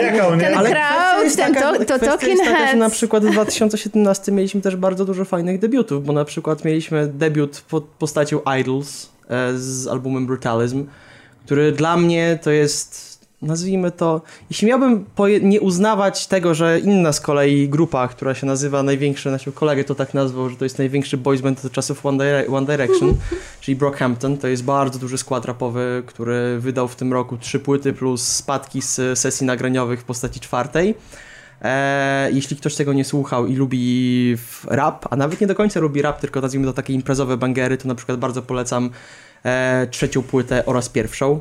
E, druga jest mocno przehipsterzona, jak to też mój drugi znajomy e, określił. E, a wracając do Idols, o których już mówiłem, Idols to jest takie wszystko, co najlepsze było w brytyjskiej muzyce przez lata, szczególnie właśnie w brytyjskim punku, e, pojawiło się właśnie na brutalizmie. To jest kilku gości z Brytanii, którzy są, nazwijmy to bardzo, przepraszam za wyrażenie, w obecnym stanem społeczeństwa i nie wiem, rządem, życiem i całą resztą, stwierdziło, że się zbiorą i nagrają album. Oni wcześniej wydali kilka demo oraz epek, ale tak naprawdę pełnoprawny album dopiero wyszedł w tym roku. No to jest coś niesamowitego. Każdy, kto kiedykolwiek słuchał Sex Pistols na przykład, e, to polecam naprawdę zainteresować się tym. Z innych fajnych debiutów jest na przykład e, Charlie Bliss z albumem Guppy. Power pop, ale power pop w takich mocno przepraszam za wyrażenie, high schoolowych klimatach amerykańskich. Tam jest masa jakby takich, nie wiem, pieśni przeszłości nastolatków z popularnych seriali opowiadających o życiu w liceum. Także naprawdę bardzo Dawson polecam. Słucham? Dawson Creek, czy jak to szło? Czyli znowu nasze dzieciństwo. No niech będzie to, będzie to Beverly Hills. dzieciństwo. E, Wraca cały czas. Cały czas słucham Najcie- ciebie i to autentycznie są ciągle powroty. Dobrze, ale to dobrze, więc zacznijmy od rzeczy, które są nowe. Znaczy tą powiedzmy o listę? rzeczach. Znaczy mi to nie Mamy przeszkadza, przykład, ja raczej mamy chciałem... na przykład raczej rzeczy z tego roku, czyli King Cruel, e, to jest Archie, chłopak z, rudy chłopak z Brytanii, który jest według mnie przynajmniej reinkarnacją Toma Waitsa, który jeszcze żyje. E, wydał, No i znowu nawiązanie do czegoś z XX dobrze, wieku, dobrze, ale Tom wydał, Waits. tylko, Tom Waits, tylko, tylko Tom Waits nie grał, nie, gra, nie grał Oni się trip-hopu. raczej wzorują po prostu. Ale na- Tom Waits nie grał trip-hopu. A z kolei na albumie e, w King Cruel e, The Ooze e, pojawiają się naprawdę takie bardzo fajne trip-hopowe kawałki. Okej, ale do tej pory mówiłeś mi krautu. o znanych mi E. rzeczach, ale e, o tym usłyszałam pierwszy raz i szczerze mówiąc Tom Waits e, grający trip-hop to jest coś, co bym chciała usłyszeć. Generalnie porównanie jest takie, dlatego że Archie to jest, on nie jest, bo on ma teraz 22-23 lata, coś koło tego, ale ma bardzo, no jak na swój wiek, głęboki głos i tak dalej. E, plus, no jest to taka muzyka mocno w stylu znudzonych i znudzonych nastolatków, którym w życiu nie wyszło, ale mimo tego są W szczęśliwi. życiu mnie wyszł z nastolatek, który mu w życiu nie A wyszło. propos no to... trip-hopu, nie wiem czy Michał e, słyszałeś e, nową płytę Trickiego, tegoroczną, Mhm. która niestety no e, Mm. zawodzi. Nie. E, I nie wiem, czy słyszałeś o tym, co się działo na jego koncertach w Polsce, na które ludzie nie strasznie czekali. nie. E, I podobno Tricky, e, który jest. ym, Podejrzewam, że słuchaczą nam z, e, z naszym znaną osobą bardzo z lat 90., kiedy bardzo wypłynął właśnie trip hopem. Był jednym tak naprawdę z twórców tego nurtu. E, no i niestety podobno zrobił sobie, nie wiem jak to powiedzieć, wakacje w Polsce, mocno narkotyczne wakacje i wychodził na scenę i nie był w stanie za bardzo odegrać swoich kawałków. E, znanym, e, czy jego sztandarowym mo- momentem na koncercie jest zdjęcie koszulki. Podobno nie był w stanie nawet wyplątać się ze swojej koszulki. Ale cóż, to to, jest też smutne. nawiązując do rzeczy, które kiedyś były, no Iggy Pop. Iggy Pop też się skończył? Czy już nawet upady, Pop miał upadki swoje- są wzorowane na Iggy Pop, dawnych. tak, tak. I Pop miał swoje, nazwijmy to, epizody, gdzie on e, w pewnym stanie bardzo wskazującym był znoszony ze sceny z mikrofonem. Ale nie, no trochę się już śpiewać. odbił. Michale, a gdybyś miał... Kolejne dwa albumy Okej. z, no, z, tego, z nowego roku, które bym chciał też polecić, to jest na przykład Richarda Dawsona e, w Peasant. To jest człowiek, który jest Brytyjczykiem i śpiewa coś, co można nazwać, nie wiem, freak folkiem, neofolkiem. Generalnie bardzo fajne akustyczne brzmienia. To on też w swoim życiu sporo przeszedł. To jest taka bardzo nacechowana emocjonalnie muzyka, gdzie on tam opowiada o swoich miłościach, czy o życiu, czy... jak- Zaskakujące. Nie, ale generalnie sytuacja jest taka, że ja pamiętam jego koncert na OFie, gdzie to dosłownie wyglądało tak, że tam wszyscy, o to na to pójdę, to, to, to zniszczy OFA, to będzie najlepszy koncert. Wyszedł sobie jak to któryś z Mówimy o portali, festiwalu OFF. tak, któryś z portali muzycznych e, opisał, że wy, nagle wyszedł taki grubasek z gitarą przeciętnego wzrostu. No i była, I zamiótł. była cisza, bo zamiótł wszystkich, absolutnie. Gość ma nie do podrobienia głos, całkiem nieźle na tej, gra na, na tej swojej gitarze, ale przede wszystkim jak go się ogląda, on jest w tym wszystkim szczery. Widać, że to jest człowiek, który przez to wszystko, o czym śpiewa, przeszedł. E, Bardzo też ważnym albumem w tym e, klimacie jest album e, Mount Erie. E, A Crow Looked at, Looked at Me. Jeśli ktoś kiedykolwiek w swoim życiu szukał smutnej muzyki, to to jest coś, co jest nie do... No, nie ma czegokolwiek, do czego można by Czy było... do płyty była dołączona żyletka? E, nie, nie, nie, ale nie, nie, nie śmiejemy się, że to jest emo. Emo na przykład śpiewa Julian Baker, ale to E, jest... Nie, no, ale nie, Nie, ale to generalnie- czasami każdy Phil ma El- taki moment, że potrzebuje Phil- posłuchać czegoś bardzo, bardzo o to. Phil. Elum na tym, to jest album, gdzie naprawdę występuje sam Phil Elum z gitarą e, i on śpiewa o śmierci swojej żony. I cały jakby album jest jak, tak- takim jego personalnym właśnie wyznaniem na temat tego, co on czuł, kiedy właśnie umierała matka jego dziecka. No to jest ciężko jest powiedzieć, żeby to w ten sposób, żeby to do, dobrze oddać, jak smutny jest ten album. Ale naprawdę, jeśli ktoś szuka smutnej muzyki, takiej muzyki, która jest szczera, nie jest, nie wiem, wycelowana w to, żeby było smutne, jak na przykład inny uważany przy za bardzo smutny album e, zespołu Antlers e, Hospice. Tam jest masa takich zabiegów ciutnie pixarowskich, żeby spowodować to, żeby ten album, album on brzmiał smutno, żeby ludzie się czuli smutnie, kiedy go słuchają. Ale naprawdę, w sensie, jeśli miałbym podać na przestrzeni ostatnich 20 lat najbardziej szczery, najbardziej taki in your face, nie, oczywiście nie mówię o darciu ryja do mikrofonu i nie wiem, rzucania gównem w publiczność, e, to A Crow Looked At Me to właśnie będzie ten, Chwyta. to będzie, to będzie ten album. A co cię nie chwyciło w tym E, roku? co mnie nie chwyciło w tym roku? E, nowy album Piernikowskiego e, o, nazwie, o nazwie No Fun, to jest polski rap. E, on wcześniej to... Ale to on, wiesz co, to chyba on adekwatne, jest nie? znany. Nie, nie powie, nie. Nie, bo to on jest taki nietypowy On jest znany rap. wcześniej, nazwijmy to z projektu Synów. Syny. Nie, nie, chodziło mi o to, że nie, że, że rap jest, nie jest fajny, tylko że chodziło mi, że ta płyta się nazywa No Fun i jest kiepska, więc o to mi okej. chodziło. Nie, nie. Okej, nie załapałam. Nie, bo ja lubię rap i jakby nie mam nic... Jo. Nie, generalnie e, to nie jest tak, że on, Ale mnie, że on mnie nie nie chwycił i po prostu ja mówię, że to jest w ogóle gniot, nie słuchajcie i tak dalej. W sensie nie jest to może ta strona, w którą ja bym, ja sobie wyobrażałem, że pójdzie ten projekt. Jakby same teksty, momentami on ma swoje takie prześwity blasku słońca i tak dalej, ale mam wrażenie, że ten album został wypuszczony tak mocno half-cooked, że Czyli to- niegotowy. To, to jest taki early access, jeśli chodzi o, o albumy. On oczywiście jest surowy, no ja lubię surowe brzmienia, ale to już już ta, taka... Ale on jest ulepszany? Czy On można jest- zaciągać nowe wersje tych kawałków? Że on przez siedzi i nam mówi, Nie, nie, "Słuchajcie, nie, dzisiaj to- skończyłem, nie, nie, nie, nie, nie. druga zwrotka jest lepiej brzmi już teraz, Nie. więc możecie sobie Nie, to zaciągnąć nie, i to, wymienić to, to, nie, to nie jest to- to, to to nie jest to, to nie, To taka byłoby kwestia fajne. była. Kanye West próbował tak robić z Life of Pablo, gdzie on na, wypuścił krążek, po czym na Spotify'u na przykład tam były podmieniane na przykład różne wersje utworów. Nie, no Bo on stwierdził, że tam o, tu trzeba zrobić remaster tego i tak dalej. Bo to Dlatego nienawidzę y, obecnie kultury cyfrowej, dystrybucji. Po prostu dla mnie teraz... Że mi- to coś powstało Tak, i ma no. być, tak? Znaczy, powstało i ma być. I potem, oczywiście, jak powstają kolejne wersje, to ja mogę sobie te wersje poznawać. Ja na nie wydam pieniądze i sobie chętnie, ale ja chcę mieć jako. Nawet nawet nie chodzi człowiek, który zapłaci, bo to się można wspierać, bo nikt, nikt ci nie gwarantuje, że masz te utwory na zawsze, bo podpis- podpisujesz tę umowę, że tylko korzystasz z usługi. Ja to rozumiem, ale jako odbiorca kultury, człowiek, który w tej kulturze żyje, chce mieć zawsze możliwość dotarcia do tego pierwotnego pierwotnej wersji, no. Nie tylko tak sprostuję szybko, Kanye West nie wydaje rzeczy na Spotify, tylko na Tidalu, bo stwierdził, że Spotify jest błej w ogóle. To tylko I tak. złodziejski. A tak? tam jest lepszy, bo jest bardziej Bo. Bez jego. Bez jego? Bo nie, nie, on, Znaczy, on, on, tak, ja, nie, ja bardzo nie lubię Ke- To znaczy, nie wiem, ale to nie chodzi o, o jakość muzyki, bo, Też, bo ale- na Tidalu chyba jest w Jest flaku, wy- jest a wyższa. Spotify jest to MP3, Jest więc ale niektórzy ludzie nie uznają Spotify'a. Generalnie, no cóż, no, Znaczy, to- Kanye West jest bardzo specyficzny. Skończmy, po, A mogę mieć tym. jeszcze pytanie do ciebie? Mhm. E, bo jestem ciekawa, co z polskiej muzyki e, uważasz za polskiej fajne i inspirujące. najlepszy, Jedną al- najlepszy album Nagrobki Granit w tym roku. Nagrobki Okej, granit? Nagrobki, tak, Nagrobki, serio. Zespół Nagrobki Nie, nie, Granit. wiem, granit. Część osób Nie mówiła, chodziło że... o to, żeby wyraźnie wymówić. Część osób mówiła, że nagrobki, a, ła, ła, ła, Siekiera 2014, ha, ha, tutaj mamy powrót i Co jadą... to jest za muzyka? Od razu mów, Siekiera to... to jest polski punk, Punk. stary.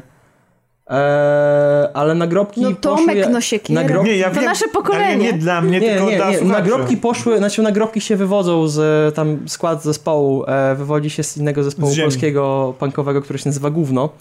E, i jest absolutnym klasykiem, jeśli chodzi o Ale zespół polską jest świetny. Jest świetny. Nie śmiejcie się. No, kawał, kawałki, to, kawałki, kawałki, gdzie zespół Shit, śpiewa na przykład o, o tym, że zabili już ostatniego wieloryba, co to była za fajna ryba.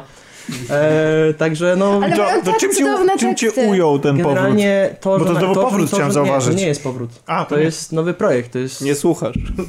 Nie, ale właśnie czytałam, że to jest rewelacja w ogóle. o, w- polega to na tym, że nagrobki jakby z tej, tego całego, nie wiem... Powrót z zagrobu byłby całej- dobry, jak nie? To się Taki- też, też ktoś śmiał, z tej całej jazdy na depresji i śmierci po prostu wyrobili jakby sobie swój styl.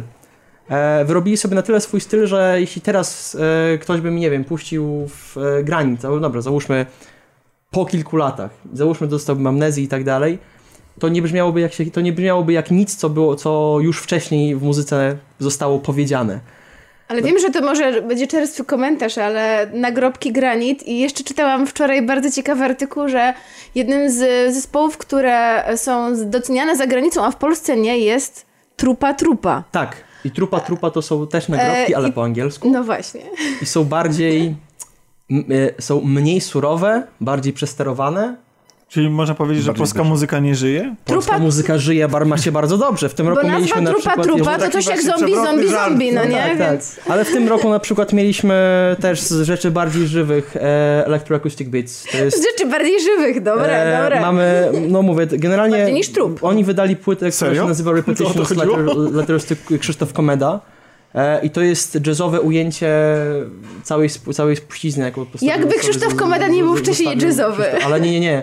Ja mówię tak w bardziej e, współczesnym tego, e, w, nazwijmy to zespołu wydaniu, dlatego że e, jeśli miałbym ich porównać do czegoś, co jest, dzieje się za granicą, jest taki zespół, takie trio, y, w zasadzie kwartet, który się nazywa Bad Bad, Bad Not Good i oni na przykład nagrywają z różnymi raperami amerykańskimi, różne kawałki. E, Electroacoustic Beats robi to samo, tylko akurat na przykład z polskimi raperami, czy ich sesja nagraniowa tam z Tetrisem na przykład, gdzie e, to po prostu polegało na tym, że oni tam jakoś się spiknęli we Wrocławiu i mieli po prostu jakby takie live jam session, gdzie on freestyle'ował, w sensie Tetris freestyle'ował sobie na żywo, a oni, do sobie, oni mu do tego grali. To jest coś, co jest też bardzo ciekawe, A czy to dlatego, jest to coś w kierunku, co robił wcześniej Scalpel? Czy w ogóle zupełnie co bardziej, innego? Skalpel bardziej robił muzykę w oparciu o e, polską tradycję i tak dalej. Znaczy o polską tradycję, jeśli powiedzmy muzyczną. Natomiast e, Electroacoustic Beats idzie w takie je- jeszcze bardziej nowoczesne rzeczy. Skalpel jest, przepraszam za określenie, mocno prze, przehipsterzony. E, a z kolei... Chyba e, nasz tutaj e, Pozdrawiamy Czarek Czarka. się trochę może obrazić, bo on bardzo lubi. Ja, te, ja też bardzo lubię Skalpel, ale mówię, no tak ja specjalnie wyolbrzymiam, ale generalnie Skalpel jest mocno Bo nie ma czarka, nie? Natomiast, natomiast, korzysta. natomiast Electroacoustic Beats jest bardziej przyziemne dla takiego przeciętnego słuchacza. Michale, ta lista jest bardzo długa. Jest bardzo długa. E, My y, jakby y, też będzie kończył, ale, ale nie, ale posłuchajcie, nie, bo, bo inaczej, bo, ponieważ, ponieważ nie, nie o to chodzi, chodzi o to, że rzucasz bardzo ciekawe rzeczy i jak słuchając często, jak jest za dużo tych rzeczy, to ciężko je zapamiętać, dlatego, drodzy Ja słuchacze, wiem. wkopałeś się teraz Michale, drodzy słuchacze, w momencie, kiedy będzie opublikowany ten odcinek, znajdziecie tą listę polecajek e, i I jeszcze niepolecajek. dłuższą pewnie. Mnie się wydaje, że ja chyba tak powoli dokończę artykuł, który na ten temat pisałem. O, no proszę, ale tak powoli do poniedziałku, nie? Nie, nie wyrobię się. Nie, słuchajcie, w każdym razie zapraszamy na naszą stronę e, i lub też na nasz fanpage, na naszą grupę, gdzie jak się już pojawi ta lista tych wszystkich polecajek Michała, to się na pewno znajdzie link odpowiedni do, do tej listy i będziecie mogli sobie jeszcze raz e, przeczytać po prostu i pewnie gdzieś tam podlinkujesz może jakieś co? Fra fragmenty rzeczy, które ci się szczególnie cię ujęły. Na, na YouTubie aktualnie jest wszystko. Zobowiązujesz się, to jest twoje na, postanowienie na 2018, ale takie na styczeń, nie? Bardziej niż na... Jak masz nóż, to się krwią podpisze. No, Grzegorzu. No dla mnie ten rok y, to był przede wszystkim rok filmowy, y, a nawet festiwalowy, bo y, zaliczyłem mm, trzy duże festiwale. Nowe Horyzonty, Warszawski Festiwal Filmowy i Festiwal Kina Azjatyckiego Pięć Smaków. Ale zaliczyłem nie, nie po kilka filmów, tylko przynajmniej 20 filmów obejrzałem na każdym Czyli festiwalu. plecak, plecak na, na ramię, namiot, jedziesz do... Gdzie są teraz no, Nowe Horyzonty? We Wrocław? Wrocławiu. We Wrocławiu jedziesz, choć no właśnie, ja, ja strasznie lubiłem jak był ten etap y, lat... Zazdroszczę Znowu kiedyś no. było lepiej, ale leta, y, y, etap końca lat 90., początku 2000 te festiwale się odbywały w Cieszynie i w Kazimierzu, że to się nie wiązało z tym, że ja muszę biegać pomiędzy kinami w jednym mieście, tylko że autentycznie jadę na tydzień, na No to weekend, tak teraz jest we Wrocławiu. pod namiot. Ki- Kino Nowe Horyzonty. No i gdzie się, gdzie tam, na. Starówce we Wrocławiu się rozbijasz? No, Też. tak Z naprawdę? namiotem? Czyli, okej. Są. Znaczy, y, akurat nam, może nie namiot. No nie ma tego klimatu jak mniejsza, ale- mniejsza miejscowość. Ale rozumiem, no to na kino przykład festiwal takie wiecie, wiesz, gdzieś na wybieram polu, się nie? w tym roku na pewno y, do Zwierzyńca, na letnią Akademię Filmową i tam jest właśnie mniej więcej taki klimat, o jakim mówisz, gdzie, gdzie ludzie przyjeżdżają. Ale Grzegorz, mam do ciebie pytanie. Jeśli jest, obejrzysz, e, oglądasz te 20 Mhm. filmów, to nie masz wrażenia, że przerabiasz je, Trochę konsumujesz je i zaraz wypluwasz i, bo, i czy jesteś tak. w stanie zapamiętać i przeżyć to wszystko? Trochę to jest, to jest rzeczywiście problematyczne, bo w pewnej chwili zawsze jest, przychodzi taki dzień, gdzie, gdzie muszę zwolnić. Mam znajomych, którzy oglądają po 5-6 filmów dziennie na tych festiwalach. Przez, mocnej, przez zakropianej dwa nocy, tygodnie. Tak, i, i właściwie e, nie, od- nie odczuwają tego, ale, ale ja w pewnym momencie już czułem, że już jest w pewnym momencie tego za dużo i nie odbieram tego tak, jak powinienem. Cicho. Możliwe. Nie no, ale Tomek, wyobraź sobie, bo ja bym czuła naprawdę Ale ja jeździłem na te festiwale. Znaczy dla, dla mnie, widzisz, widzisz, atmosfera na Ja festiwalu... chodziłam na warszawski festiwal i oglądałam ja wolę- max dwa filmy ja, dziennie. ja wolę jechać do mniejszej miejscowości, bo dla mnie też takie, ja jadę ze znajomymi albo jeździłem też samemu, bo się znajomi na przykład wykruszali po weekendzie, a ja sobie zostawałem i ja szedłem na te filmy i to nie jest tak, że przemielasz te filmy. Ty już się jarasz z faktem, że na nie pójdziesz. W, e, wcześniej sobie, wiesz, czytasz... No a- wiem, bo tak, chodziłam na W warszawski festiwal W filmowy. międzyczasie dużo o tych filmach rozma- Dokładnie. rozmawia. I, I żyjesz nimi. Po wyjściu jest często spotkanie z twórcą, jeśli jest taka Mhm. możliwość. Albo tam, no, no, jeżeli to są polskie filmy, albo nawet ktoś z zagranicy przyjedzie. To jest tak, że jedziesz tam z ludźmi najczęściej, którzy też to przeżywają. I to nie jest nawet tak, jakbyś poszła na 20 filmów pod rząd w Warszawie do kina. To jest tak, jakbyś, wiesz, cały, tak jakby cały świat żył tymi kinami w tym momencie, nie? Bo całe twoje otoczenie, dlatego nie lubię właśnie takiej Znaczy, warszawskiego... no właśnie y, we Wrocławiu to czuć jeszcze. Y, W Warszawie mniej siłą rzeczy, bo, bo jednak ten festiwal się odbywa między innymi w Multikinie, gdzie to się w ogóle moim zdaniem no, wyklucza klimat festiwalowy z klimatem w, ty, multiplexu. w tym multikinie w Złotych W Złotych Tarasach? Tarasach, tak, tak. Między innymi. No, no, czujecie, nie? Bo żeby to było jeszcze jakaś... to jest kinoteka i właśnie i Złote No, Tarasy. znaczy jeszcze kinoteka Kino, spoko. kino, kinoteka jeszcze spoko, tak. A tu jednak y, przychodzą ludzie z popcornem i już mnie to troszeczkę mierdzi. O! Jest taki utwór kabaretowy, który nazywa się W Małym Kinie. Mm, Mój dzień we Wrocławiu wyglądał mniej więcej tak, że e, wstawaliśmy gdzieś koło 8 rano, montowaliśmy na szybko podcast, wrzucaliśmy go do sieci, żeby na 10 zdążyć na film. I, Trochę właściwie, puścił, co? I właściwie cały, cały dzień spędzaliśmy w kinie. E, Wrac- e, potem jeszcze szliśmy na piwo albo coś mocniejszego. Nagry- wracaliśmy, nagrywaliśmy podcast i o 4 rano mniej więcej kładliśmy się spać. I znowu ósma rano Tak, pobudka? tak, tak, Wow, I to jest no człowiek, który ma dzieci, chciałem powiedzieć. No, zrobiłem sobie urlop od żony i dziecka wtedy. W tym wieku takie urlopy się bierze. No ale to... to Ciekawe, to, czy był była równie, nie? równie zadowolona jak ty. No właśnie, to już dyskusyjna kwestia pewnie. No właśnie. No dobrze, to Ale, co w takim e, razie na tych festiwalach tak, ale- wyłapałeś takiego, co cię szczególnie ujęło? Właśnie. y, Bardziej się na pewno zainteresowałem kinem artystycznym, szeroko pojętym. Nie wiem, czy tu się y, szanuje w waszym, waszym gronie węgierskie, nie wiem. Teraz się nie szanuje. Teraz się czuję-. Teraz się, teraz się czuję trochę obrażony. Bo my zawsze, zawsze ja sobie to cenię, to, mi wydaje mi się, że to się nam udało. Myślę, że po tych 50 odcinkach mogę to W stwierdzić. 50 latach. 50 latach mogę to stwierdzić, że udało nam się w kolaudacji, zresztą od Michała kiedyś usłyszałem właśnie taki, potraktowałem to jako komplement, że udaje nam się połączyć te, coś, co jest określane tak szeroko i popularnie tą kulturą popularną, czyli tą pop, popkulturą, czyli kinem, nazwę tak kinem przetrajtuzowym, tak? Z y, czymś, z tematami kina, które jest niszowe, może bardziej festiwalowe, bardziej autorskie i że nie mamy z tym problemu, żeby łączyć te rzeczy, wrzucać do jednego Tak, wora. dlatego bo ja, słucham właśnie. bo, bo ja, bo, bo No jak Grzegorz Bo ja słucha, takim- to już mogę, mogę już umierać. Ja żyję Dobra. takim marzeniem, bo, bo ja sam tak odbieram tą kulturę, że lubię jedno i drugie i nie skreślam jednego i drugiego tylko dlatego, że nie jestem drugim na przykład, ale też e, żyję w takim, w- takim marzeniu może, że właśnie, że jeśli ktoś nas słucha i regularnie do, do tej pory, e, a widzę was na tym e, SoundCloudzie, wiem, że słuchacie, e, to, to że to są osoby, które właśnie nawet jeśli nie są zainteresowane tą drugą działką, tak, czyli na przykład są tylko na tej kulturze, nazwijmy to wysokiej, tak, albo bardziej artystycznej, bardziej autorskiej, to, że dzięki nam na przykład mogą, możemy ich zachęcić na to, żeby obejrzeli coś, co jest poza kręgu ich zainteresowań i odwrotnie, w drugą stronę. Jak ktoś, kto tylko ogląda filmy superbohaterskie i komercyjne, kino rozrywkowe, w czym nie ma nic, absolutnie nic złego, bo kino służy rozrywce, może z, za, dzięki naszym poleceniom jakby y, się skusi na coś y, autorskiego, tak? Coś, coś, i coś, coś mniej e, standardowego. Ja żyję w taki, z takim marzeniem właśnie, w, w takim przekonaniu, że, że, że taką misję możemy prowadzić. Więc dlatego absolutnie słucham w takim razie. Tak, i festiwal zacząłem dosyć ciekawie, bo czterogodzinnym filmem filipińskim.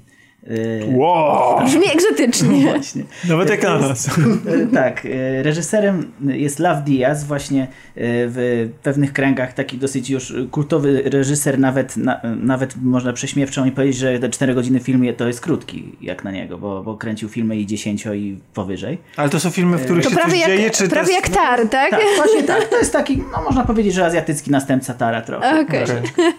Mm, tak, w tych filmach się mało dzieje, bo to jest takie kino kontemplacji. I naprawdę e, ja rozumiem, jeśli e, ludzi to, to kino denerwuje i uważają, że to jest pretensjonalny artystowski wyżyk na przykład. Bo, bo na przykład możemy oglądać 10 minut jedno ujęcie, w którym się teoretycznie nic nie dzieje, ale ja nie przypuszczałem, że mnie jest w stanie to tak wyciszyć. No wiesz co, po, po tych kilku piwach to... No, Nie, no, nie, ale- na trzeźwo to Nie no, ale przecież na przykład takie w takim kinie bardzo Tarkowski lubił też takie klimaty, że miałeś ujęcia, które są, Tak, nazwijmy to, bardzo tak, no. przestrzenne, czy na przykład, nie wiem, Kurosawa, gdzie po prostu niby masz jedno ujęcie, Michale, tylko do mikrofonu. niby, jednym, Znaczy- niby masz jedno ujęcie, nic się nie dzieje, no ale z drugiej strony gdzieś pada, pada deszcz, ktoś sobie przejdzie i tak dalej. Jakby Mhm. to jest całe takie opowiadanie jakby też historii przez samą scenografię, czy przez samą, sam, nie wiem, ruch na Czyli scenie. Grzegorz, samo cię to zaskoczyło, że to Tak, jest że- ciekawe. Bo ja zawsze troszeczkę się podśmiechiwałem ze znajomych, że oni oglądają 10, 10-godzinny film, który ma, nie wiem, cztery sceny. A teraz przeszedłeś na ich stronę ale, ale mocy. troszeczkę tak, troszeczkę zrozumiałem, zrozumiałem co, co w tym widzą. Mówią, e, to, ale ty ten film oglądałeś, to film się nazywa Kobieta, która odeszła. Jeżeli byście byli ciekawi, bo miał bardzo ograniczoną w ogóle kinową dystrybucję też u nas w Polsce. Ale takie filmy później czasami, czasami trafiają do... Chciałem powiedzieć, że ten film może trafić do jakiegoś zestawu DVD, ale jeżeli sam trwa 4 godziny, to Ale możliwe, że e, Stowarzyszenie Nowe Horyzonty go wyda na DVD. Super, Tak, także- właśnie. Wydaje mi się, że to bardziej Blu-ray i to w jakimś tam biednym formacie. no. 10 godzin. Ale e, w każdym razie e, facet nie ma pojęcia o montażu, wydaje mi się, i może to też wynika z tego. Albo, albo sam zasypia na swoich filmach, siedzi na tym stole montażowym tak... Tylko, że mm, i właśnie wracając, y, koledzy mówią, a widziałeś tylko tę kobietę, która odeszła, to, to, to jest komercha, słuchaj. Myślę, że już poszedł... Tak, to on już, To już jest prawie, tak, to można już powiedzieć, to jest Mike. Michael Bay takiego kina, tak? Cztery godziny to już No, nic i właśnie. pięć scen była, I to nie w ogóle ma jakąś fabułę nawet, a to, jest, a to rzeczywiście jest bardzo konkretna fabuła, to jest bardzo ciekawe kino zemsty tak naprawdę. Y, Taki troszeczkę feministyczny oldboy można powiedzieć. Bo... Więc jak fabuła to już mainstream. Tak. Absolutnie mnie tym zainteresowałeś. Czyli rozumiem, że zacząłeś się obracać Grzegorz w takich kręgach osób, które nie żyją właśnie takimi filmami, ale czy te osoby gardzą kinem mainstreamowym, absolutnie. czy też... e, Absolutnie. Tam w, łączą na, tym, to. na tym portalu właśnie, który współtworzę, e, pełna sala, mamy, e, oglądamy, oglądamy i Wytniesz to, nie? Działaj, non stop, nie? E, mamy i blockbustery, omawiamy i blockbustery i właśnie tego typu kino, więc jak najbardziej e, tutaj e, mamy podobne podejście do Tomka, że, że jednak tą kulturę można, można dowolnie łączyć i bez straty dla... Bo ona sobie wpływa przecież. Tak, to, to jed, nie jest jedno, tak, że na, to jedno na drugie oddziaływuje bardzo, rzeczywiście. Mało tego pomiędzy jakby dziedzinami sztuk. No, ktoś może na przykład nie, nie grać w żadną grę i uważać, że gry wideo to jest zło i e, jak to kto, jeden, jeden z uznanych y, polskich piłkarzy niedawno raczył określić na Twitterze, że to jest walenie w joystick. I patologia, patologia. Nie, no to, to, słuchajcie, to jest oczywiście, ja wiem dlaczego tak Jaki napisał. chórek i- ładny. I to nie jest tak, że my tutaj jak, jakieś widły i, i, i, i trzymamy pochodnie w rękach, ale e, więc tak, to, się- to się siebie przenika. A oprócz tego 4-godzinnego filmu, coś, co, na, na co na przykład nasi słuchacze mogliby się jednak e, wybrać i nie chodzi mi nawet o gatunek, tylko że to będzie może szerzej dostępne. Na pięciu smakach na przykład też zachwycił mnie e, chiński z kolei film e, Rzeka Czasu. Bardzo pięknie nakręcony, bardzo piękne zdjęcia. E, W sumie to jest taka też, też bardzo poetycka historia człowieka, który mm, płynie w dół rzeki Yangtze. I on, ta rzeka oczywiście jest metaforą życia, ale nie będę, nie będę zdradzał właściwie o czym ten film dokładnie jest, bo, bo to nawet trudno określić. On tam szuka miłości, e, przenikają, się, przenikają się różne e, e, warstwa snu i rzeczywistości. No, takie typowe poetyckie pieprzenie można powiedzieć, ale pięknie, pięknie nakręcone i, i rzeczywiście też, też jeżeli by się pojawił w dystrybucji w tym roku, to też bardzo polecam jakby. A Akurat filmy, On- akurat filmy z tego festiwalu Pięć Smaków to mają szczęście chyba, nie? Tak, dosyć tak, więc y, w tym roku do dystrybucji już na pewno trafią, trafi y, Marlina Zbrodnia w czterech aktach. To z kolei może już, może już bardziej jest przystępny film, bo można powiedzieć, że to jest troszeczkę taki western współczesny w stylu Tarantino. Y, Azjatycki. tak, ma, malezyjski. Malezyjski. Malezyjski. Indonezyjski, przepraszam. Nie ma, takiego, Indonezyjski. a nie ma takiego, nie wiem, współczynnika, że watashi Michale, wa, tylko proszę do mikrofonu. watashi wa cowboy Tanaka des. Nie ma tego takiego współczynnika, w sensie takiej... Ja się zawsze z tego śmieję, że jest jakby kultura zjapońszczona, czy tam zchińszczona kultura zachodnia i w drugą stronę też zauważam, że to się dzieje, jakby tam całe te góro, czy jakoś tak, nie wiem, jak się te laski Jap- Japończy, Japońki, które się tam w, malują samoopalaczem i tak dalej, czy na przykład Japończycy pojmujący e, taką kulturę zachodnią, że oni się przebierają za kowbojów i tak dalej, to nie jest Nie, nie, absolutnie kategoria. nie. Y, Z westernem to ma w sumie wspólnego y, tyle, że mm, właściwie ton, tak, to, spaghetti western, bliżej temu do, do Sergio Leone niż, niż do... A kino samurajskie to jest trochę taki odpowiednik, prawda? Westernów. Tak, bądź co bądź wiesz, ono jest dalej takie Zresztą japońskie. jest- Dal, dalej jest No tak, japońskie. tak, ale jednak ale jest tak bliskie, że, że czasami że dosłownie są przenoszone To akurat- fabuły na, to jest na, akurat na właśnie Indonezja, westernu. tak, tak. więc, e, więc jednak kulturowo, y, stylistycznie nawet od Japonii troszeczkę odległe to jest. To nie jest takie rozkrzyczane, y, to nie jest takie jakieś gwałtowne, energi- energiczne, Mhm. tylko, tylko bardziej jednak stonowane kino, ale, ale mm, muzyka i forma i tak y, mogą, mogą przypominać właśnie tak jak dokonania nie wiem, Tarantino czy Rodrigueza, więc, więc na pewno też warto, a to będzie miało dystrybucję na pewno chyba jakoś nawet za miesiąc. A polskie kino? Właśnie polskie kino, y, jak miałem wspomnieć, jak mówimy o rozczarowaniach. Listy do M. Niestety y, polskie kino po poprzednim rewelacyjnym roku, moim zdaniem mm, ten rok był znacznie słabszy. Y, Właściwie mogę wyróżnić tylko dwa tytuły, które, na, które naprawdę mogę uznać za udane y, polskie filmy, y, czyli Cichą Noc i Dzikie Róże. Uff. Już myślałem, że będziemy musieli się z tobą pożegnać. Więc te tytuły wydaje mi się, że wyszły, ale na A przykład... nic, nic, nic ciekawszego, nic się nie... nie... No właśnie niestety, takie, e, takie przehajpowane rzeczy jak, jak najlepszy. Strasznie mi się nie podobał ten film. O, to szkoda, że faktycznie Czarka nie ma e, dzisiaj, bo... ale najlepszy to Pawlikowski? No, no jeden, to jeden z naj... Z naj e, Palkowski. E, Palkowski. tfu, Palkowski. to jest jeden z najbardziej, e, Tak. właśnie tak jak powiedział Grzegorz, Zamerykanizowany taki bardzo twórca. Bardzo. No bo to I bardzo ten film jest zamerykanizowany, ale moim zdaniem w złym tego słowa znaczeniu. I A podobali ci się bogowie? niezbyt, ale bardziej. Mhm. Bo faktycznie on był zrobiony, że widać tam było ten, ten sznyt amerykański taki, ale z drugiej strony to było tak inne. Te- i, i Ale Łukasz, przepraszam, że ci przerwę, ale Łukasz jako fan zombie powinien obejrzeć najlepszego. Wow. Zapisałem. Motyw zombie? Naprawdę?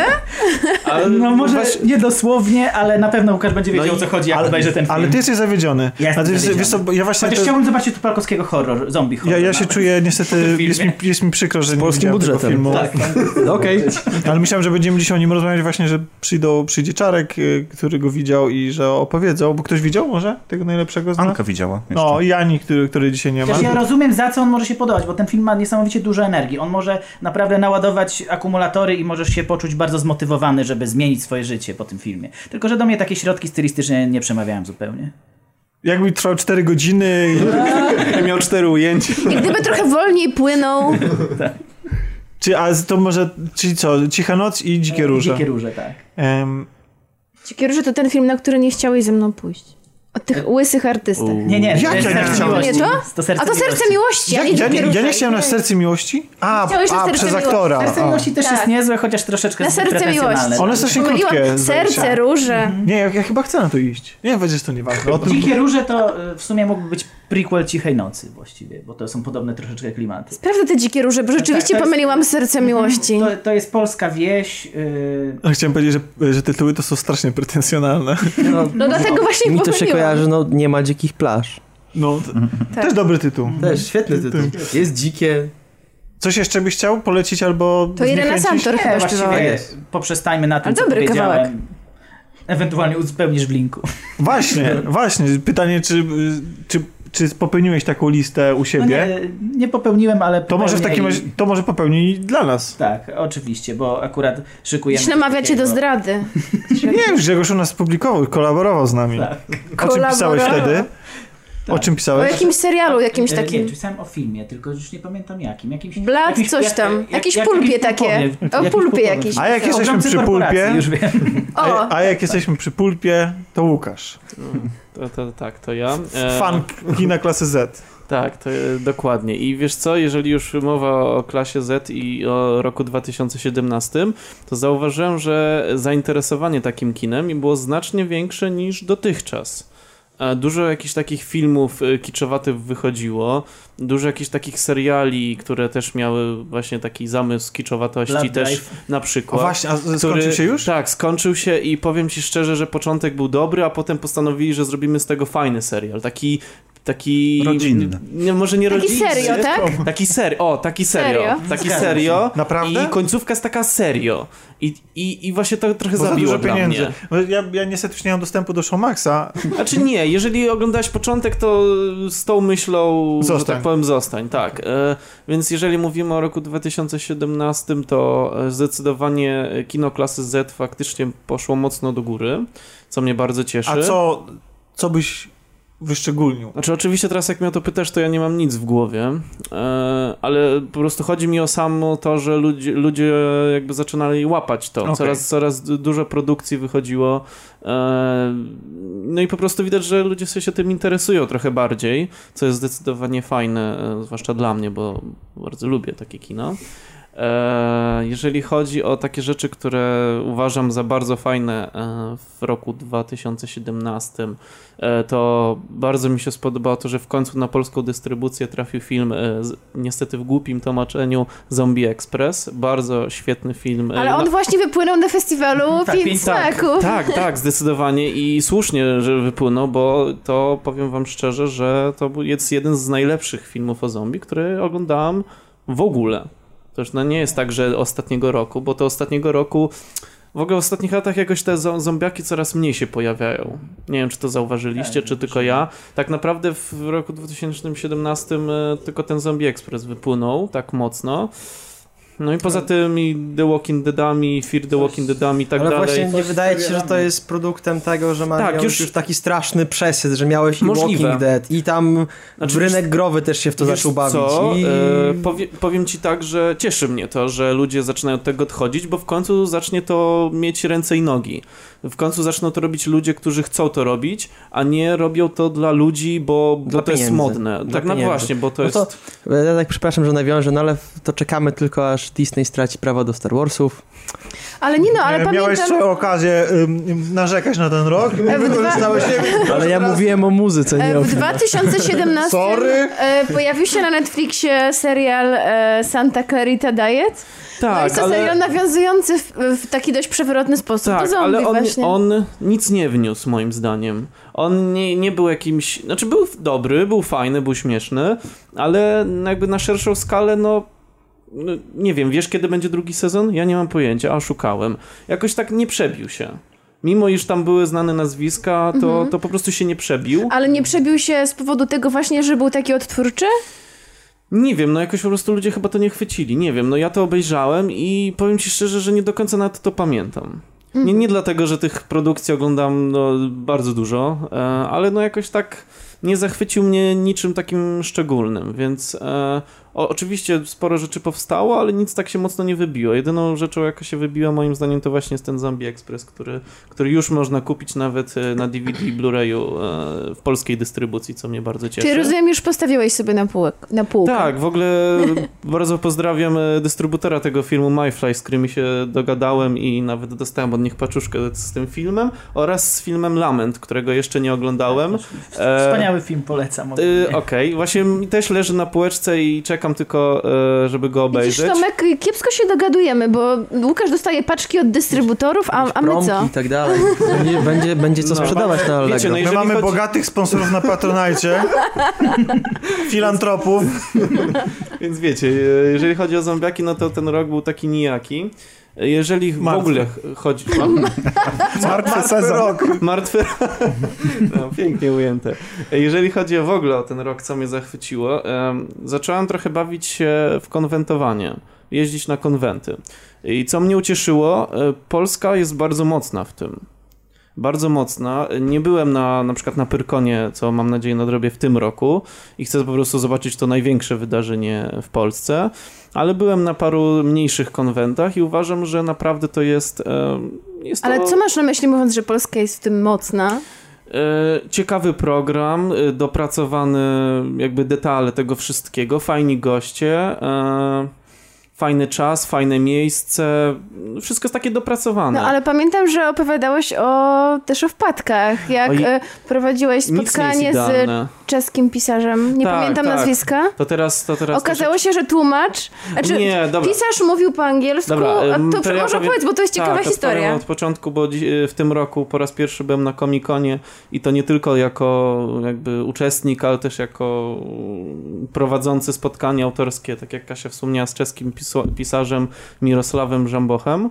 E, no tutaj oczywiście jeżeli chodzi o sam komik, no to tych wpadek było znacznie więcej, ale też nie byłem na całym, żeby po prostu się wypowiadać na ten temat, więc go troszeczkę przemilczę. Powiem o tym, w czym uczestniczyłem, czyli o tym samym spotkaniu. No faktycznie była no, taka sytuacja, że autor e, jakby no mówił po, po czesku, troszeczkę po polsku mówił, ale rozumiał wszystko po polsku, ale odpowiadał po angielsku. E, no i uznałem, że jednak fajnie będzie, jak ten tłumacz będzie dla ludzi. No i okazało się, że tłumacz był no średni, no po prostu średni w tym prawdopodobnie był początkujący i został tak samo w to wciągnięty jak ja, e, bo też nie jestem jakby zawodowym prowadzącym spotkania autorskie. E, no więc no były wpadki, no ale no, gdzie nie ma wpadek. Ale no, co nie tak było z tłumaczem? U nas jest wszystko idealnie. Takie, takie w sensie nie umiał przetłumaczyć tego, co... Czy źle tłumaczy? Znaczy nie. Ogólnie y, powinien się poduczyć języka polskiego. Bo angielski dobrze mu szedł, on wszystko rozumiał, jak z tam rozmawiał tak obok mikrofonu, to wszystko jak słyszałem, to było fajnie, ale jak zaczął to tłumaczyć na polski, to po pierwsze przekręcał to, co autor mówił, po drugie, co w, w ogóle dla mnie jest niewybaczalne, E, po drugie, strasznie się jąkał, chrząkał i, i w ogóle strasznie krzyczał do mikrofonu. Po trzecie, no nie wiem, jakoś tak cały, cały czas zapominał, co autor mówił, musiał dopytywać go, co strasznie wydłużał ten czas i takie trochę... Wybijało z imersji. Dokładnie. Ale spodobało ci się twoja rola na scenie. Tak, ja wypadłem świetnie. Więc może, Czyli nie może... można tego zaliczyć do wpadek tego roku. No nie, no moja, moja, moja rola w tym całym przedsięwzięciu Nie, no Łukasz taki skromniach, ale już prowadziłeś dużo takich spotkań, tak, więc tak, no nie więc... mów, że taki jesteś początkujący. No jestem początkujący, bo robię to niedługi nie, nie czas, ale uważam, że robię to dobrze. Więc tak, jest, nie jestem w tym, w tym temacie Czy Polska skromny. konwentowa jest silna? Tak, tak, znaczy... Ja byłem, przyznam się szczerze, byłem na Pyrkonie dwa lata temu e, i to był ostatni mój taki wyjazd na... na znaczy jeszcze, że na WGW, ale to są targi ja bardziej niż... ostatni. A poczułeś się za stary? Nie, ja miałem... To już nie dla ciebie zabawa? Nie, wręcz przeciwnie. W ogóle m, mm, wtedy akurat y, jeszcze miałem okazję po, poznać, bo zaczepiałem obcych ludzi i rozmawiałem z nimi, bo było mi to potrzebne do dokumentu. Poznałem bardzo wiele bardzo fajnych ludzi i nawiązałem bardzo wiele kontaktów. Jakby ujęła mnie totalnie para która przywitała się ze mną, byli całkowicie w strojach ze Star Treka i przywitali się ze mną tym znakiem, wiecie, Wolkanina. Long live and prosper. Tak, y, tylko jakby cały myk polegał na tym, że oni mieli 60 lat. I tym mnie kom kompletnie jakby kupili. E, I zresztą tam by, byli ludzie na przykład, którzy cosplayowcy, bo to właśnie z nimi rozmawiałem, byli, by, byli ludzie, którzy na przykład dopiero zaczynali swoją przygodę z, właśnie z cosplayem, e, czyli przybieraniem się za jakieś postacie ze świata popkultury. Tylko ja miałem, mam dwa zastrzeżenia do takich konwentów. Pierwsze jest taki, że ja mam wrażenie, że ja już, znaczy, że ja nie wiem, co bym tam nowego miał zobaczyć w tym roku, po prostu. Jako człowiek, który... Mm, który no, kocha ko- popkulturę, ale to, to jest dla mnie bardziej spotkanie towarzyskie. Jeżeli ja tam nie jeżdżę od lat i nie mam swojej paczki znajomych, to ja jadąc tam samemu, to dla mnie jest, obejrzałem wszystko, co chciałem, mogę się zabierać do domu i nie ma potrzeby za rok wracać. A druga rzecz jest taka, że byłem bardzo niezadowolony z poziomu wykładów. Bo to jest rzecz, która mnie jakby mogła zachęcić, zachęcić do tego, żeby samemu jeździć i, i na tych wykładach, y, no właśnie dla tych wykładów, tak, że po prostu jakby mm, i je wysłuchiwać, one były bardzo powierzchowne. Bardzo takie... Mm, Znaczy wiesz co, tutaj też um, podajesz przykład jako Pyrkon, wydaje mi się, że to już jest no po prostu marka, to już raczej ciężko, nie wiem, bo nie byłem, ale Mhm. z tego co ludzie mówią, na przykład ty e, o tym wszystkim, no to ja to bardziej traktuję jako markę niż jako konwent. E, Jeżeli chodzi o takie Czyli, że konwenty... wypada być. Wypada być, bo, bo, bo jest. Tak To- jak na przykład mam wielu znajomych autorów, którzy na zasadzie, wiesz, jeżdżą na konwenty, no żeby promować, tak, że swoją twórczość, swoje wszystko. A Pyrkon tak naprawdę ma na to troszeczkę wywalone. No. Znaczy, nie, nie chcę tutaj nikogo obrazić, tak przynajmniej z pierwszej ręki słyszałem, be, bez nazwisk oczywiście, że na zasadzie, no tak, możesz wpaść, no ale ogólnie nic ci nie zapewniamy, ogólnie to no, chcesz, bądź, nie chcesz, nie bądź, i tak, i tak będzie dużo ludzi na tej zasadzie. Przynajmniej Aha, tak i tak odebrałem. przyjadą. I tak przyjadą, i tak ludzie przyjadą, nie musimy ci Smutne płacić za... trochę. No jest To to czemu, smutne. czemu, czemu Grzegorz ty jeździsz co roku w takim razie? Ja jeżdżę, bo mam właśnie paczkę znajomych, którzy jeżdżą. A, okej. I, I to jest główny powód, ale mam Niektórzy wrażenie, mają znajomych. No właśnie, chciałem to sam powiedzieć. Ale mam wrażenie, że ten konwent y, tak się rozrósł, że organizatorzy za tym trochę nie nadążyli. Tak, Więc, więc są jakieś takie tego typu problemy organizacyjne właśnie. no tak samo na Komikonie było. A te warszawskie komikony właśnie, bo do tego chciałem Właśnie W przejść. 2017 mieliśmy aż dwie edycje No, i, no tak, i to były tylko dwie, tak? No to był pierwszy i od razu powiedzieli, że Ostatni. najlepszy festiwal, najlepszy Nie, bo Ja byłem na którym... Ja, ja, ja na byłam którym- na tym letnim i tutaj opowiadałam, a No to ja teraz ty wiem, na że tym- byłeś na tym Tak, i jesienno-zimowym. widziałem Pamelę Anderson, hehehe. eee, Pozdrowiłeś? Czy ona widziała ciebie? no tak, no jasne. Pozdrowiłaś się po wolkańsku? Tak, oczywiście, tak pomachałem, no ale tak, no, nie, nie, nie wracajmy do tego. Nie no, żartuję. Eee, oczywiście było dużo wpadek i tak dalej, ale tutaj chciałem też nawiązać do takich mniejszych konwentów, na których byłem i będę też w tym roku prawdopodobnie. Eee, bardzo ujęły mnie konwenty Cytadela i Twierdza, bo to są te, te same, ci sami organizatorzy. Je- Cytadela e, jest w Modlinie, czyli niedaleko Warszawy, To jest a... Stalker, jak się nie mylę. E, Między innymi. E, Cytadela to jest w Modlinie, a twierdza jest w Giżycku. Obie są w tych twierdzach, takich ty, tych dużych, że tak powiem, więc klimat jest. No i widać to przyłożenie do wszystkiego. To jest fajne i w tych mniejszych faktycznie no, czuć ten klimat, że to jest dla ludzi, a nie dla kasy czy dla czegoś. E, Więc jeżeli ktoś nie był, a chce poznać, że tak powiem, te konwentowe klimaty, no to serdecznie zapraszam. Więc A to... Kiks roku? A Kicks roku. Fu, fu, fu. No poza tymi, że tak powiem, zgonami osób, y, o których wcześniej wspominaliśmy, co było dosyć dotkliwe. Czy coś takiego y, mnie ujęło, żeby aż tak coś złego wspominać? Chyba nie. Nie byłeś zawiedziony jakoś wybitnie jakimś dziełem Wiesz kultury. co, I jak... y, nie wiem, jak chyba Michał mówił, to już miałem coś przygotowane, ale jakoś tak zapomniałem. Więc chyba to nie było aż tak złe, żeby, y, żeby akurat to jakoś wypo, y, wypominać. A no. nic nie powiedziałeś o książkach. Ja wiem, że, A, że, właśnie. że pożerasz je. A no to tak, no to książek to bardzo dużo i oczywiście też mu- muszę to powiedzieć, że rok 2017 rokiem komornika, pozdro dla Okej. A, a dla tych mnie niekumatych? E, Jest taki autor, Michał Gołkowski, którego bardzo polecam i pozdrawiam. E, On właśnie w roku 2017, e, w 2016 wydał pierwszy tom serii Komornika, który opowiada o biblijnym końcu świata, takiej biblijnej apokalipsie, która absolutnie się nie udała. Która była totalnym, taki, to jest takie prześmiewcze mocno. To jest na zasadzie, że w Biblii ta apokalipsa była y, napisana, tak? Mhm. Świat się kończył i oni to mieli przygotowane, ale nie, nie byli przygotowani na to, że w roku 2016 ludzi jest więcej, wszystkiego jest więcej, więc no nie, nie byli w stanie po prostu... Więc za mało jeźdźców apokalipsy, No tak? dokładnie, że po prostu nie wszyscy zginęli, bo nie, nie dali rady. Nie, tak jak wiesz, tak jak twórcy konwentów nie dają rady, bo coś jest za tego za dużo, no to oni też nie dali rady z tą apokalipsą. Jest Bóg, są aniołowie i tak dalej, więc tutaj długo by opowiadać, no ale właśnie rok y, y, 2017 y, był ym, właśnie tym rokiem komornika, bo wyszedł drugi i trzeci tom, który zakończył cały cykl. I ten, kto był na Comic-Conie, na którym była premiera trzeciego tomu, to musi przyznać, że to naprawdę zrobiło wrażenie, bo ym, właśnie na tym Comic-Conie y, były Ach, to zorganizowane... ja widziałam tylko zdjęcia. Tak, były zorganizowane jakieś walki gla gladiatorów, były w ogóle jakieś biczownicy, którzy szli... Ale w sensie których... na... e, Na Comic-Conie, tak. Ale chodzi o to, że to było promocja Gołkowskiego, tak? Tak, to była promocja tej książki. E, Było Gladiatorzy. Też, e, tak, gladiatorzy były, byli bic- biczownicy, którzy byli prowadzeni przez cosplayera, e, który przebiera się za Jezusa e, w dresie, więc no, dużo Jezus, się działo. Jezus w komorniku występuje? E, tak, W ogóle tam tak, jakby, że to nie jest, są- jest Jezus i no nie chcę spoilerować, bo to jest akurat chyba jeden z ulubionych moich momentów w drugim tomie, e, kiedy główny bohater spotyka Jezusa. Ale nic więcej nie powiem. Ale pamiętam, że mówiliście z Gosią, że właśnie Gołkowski jest takim pisarzem showmanem. Jest. Że wie, jak zrobić jest, jest dobry i show. świetnie się w tym odnajduje. Ale Bo mówiliśmy o Łukasz- tych złych rzeczach. E, No Nie właśnie, no właśnie dlatego ja chciałem ci przerwać i nie opowiadać, nie opowiada się nie. Znaczy właściwie trochę tak, trochę nie, bo Łukasz jest skromną osobą. Ja też zapomniałem i przepraszam, nie przedstawiłem go, wymieniając jego wszystkie cechy, sprowadziłem je do e, fascynacji zombie, ale Łukasz jest też człowiekiem, który tworzy kulturę. o, O, bo grasz w zespole.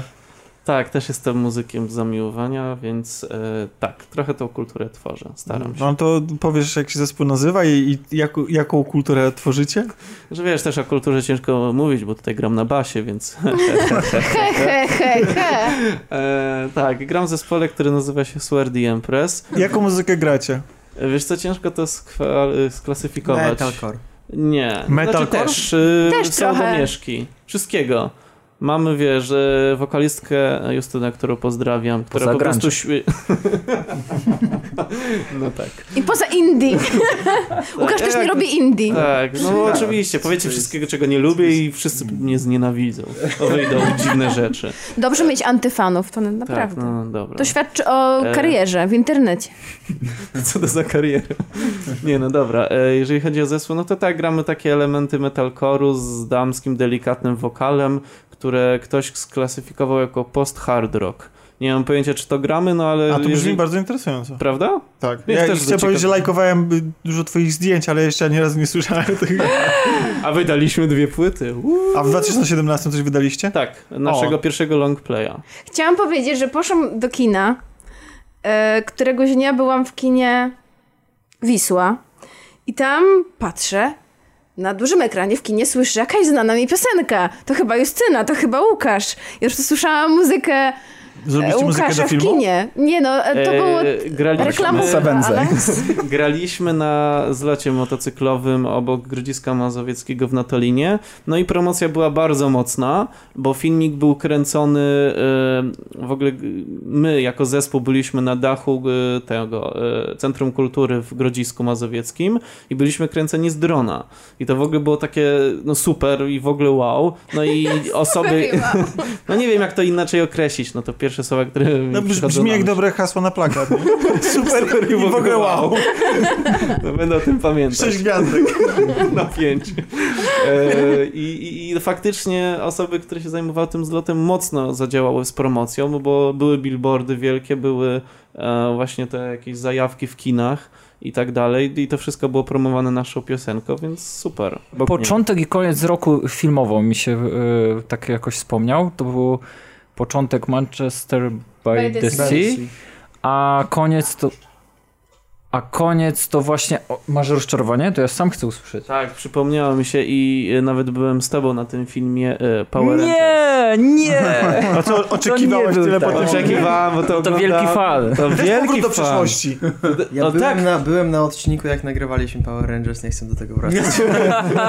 Dobra, ale Łukasz z perspektywy fana załamanego. No, znaczy nie załamany, on był okej, ale to nie było to. Był za szybki, za, za mało Power Rangersów w Power Rangersach, za mało tych kiczowatych strojów, tylko jakieś fajne zbroje, budynki nie były z kartonu, no nie wiem, jakoś tak... No nie wiem, chyba jeżeli chodzi o ten film, to... Za dobry był po prostu. za dobry. Widzisz, nie był Za klasy Z. budżet. Znaczy, rozumiem, że potrzebujesz Power Rangersów w stylu klasy Z, tak? No, to byłoby to. Bo to są jedyni po, y, Power Prawdziwi. Rangersi. Prawdziwi. Piotrku, co, ci, co, co, co, co tobie robi... E, to Koniec. dobrze, Nie, nie, Dobrze. przepraszaj, nie przepraszaj Łukaszu, niech twórcy przepraszają. Dokładnie, dokładnie. W każdym razie, filmowo to właśnie początek, e, jak już wspomniałem, z Manchesterem. Film, którym e, to, co chyba warto zobaczyć w kinie, czyli kiedy przestajesz widzieć e, aktora, a widzisz postać. Że nagle w ogóle wchłaniasz tą historię. Ale pomimo to, że może dla niektórych wydać się, no nie wiem, nudna, albo a kolejny, kolejny ma jakiś kryzys w życiu. No, no jak, jak można powiedzieć każdy z nas. A z drugiej strony właśnie koniec roku e, z projekt Florida, gdzie no w sumie też był, można powiedzieć, trochę dramatyczne losy, ale, ale w jakiś taki też ciepły sposób powiedziane. No i też jakoś tak, no nie wiem, warto, warto uważam y, pod każdym względem y, zobaczyć ten film dla samego Ciekawi mnie to, że wymieniłeś dwa filmy, które są takie dość e, wyciszone i takie kameralne. E, nic cię nie, nie zachwyciło od takiego bardziej popkulturowego? Super Ja bohaterskiego tylko, może. ja tylko jeszcze wtrącę, Ja się ja słyszałem, przepraszam, że Manchester by the Sea to jest mój film roku. O, widzisz. No Ale już nie proszę. spoiluj, bo jeszcze do tego przyjdziemy. Ale patrz jak fajnie podoba ci się ten sam film, co Grzegorzowi. Czy, czy taki, się znam na kinie? Czy się znasz? Dokładnie. Znasz Mój się. człowiek. Nie, no e, z tych pop e, po prostu były dobre i poprawne. Ja się na przykład dobrze bawiłem akurat na Power Rangersach, ale ja nie jestem takim zagorzałym fanem. No właśnie, więc siedź cicho. Zdyskredytowałeś się teraz trochę, Piotr. Trochę, trochę. A co mi zombie człowiek żyje w końcu. A co cię, co cię nie ujęło w tym roku? E, ach, kurczę, a chciałem jeszcze wspomnieć jeszcze o komiksach. A? Bo jeszcze komiks tak mi się przypomniał. W sumie pamiętam i to dzięki klaudacji go odkryłem i dzięki tobie, bo ty mi go pożyczyłeś, a ja go później sprezentowałem mojemu koledze. Codzienna walka. Codzienna walka, Sprawdź tak, kolekcję, tak. którego brakuje. Odkupiłem.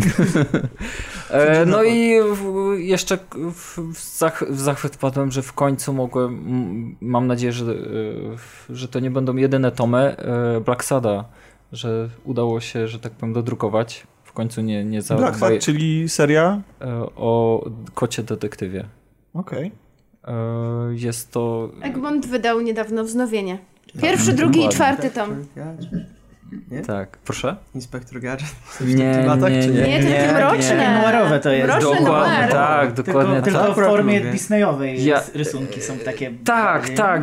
Ja niestety, bo żeby. Ja to już oczywiście całą historię znam, przeczytałem, ale niestety nie po polsku, tylko jedno chyba po niemiecku.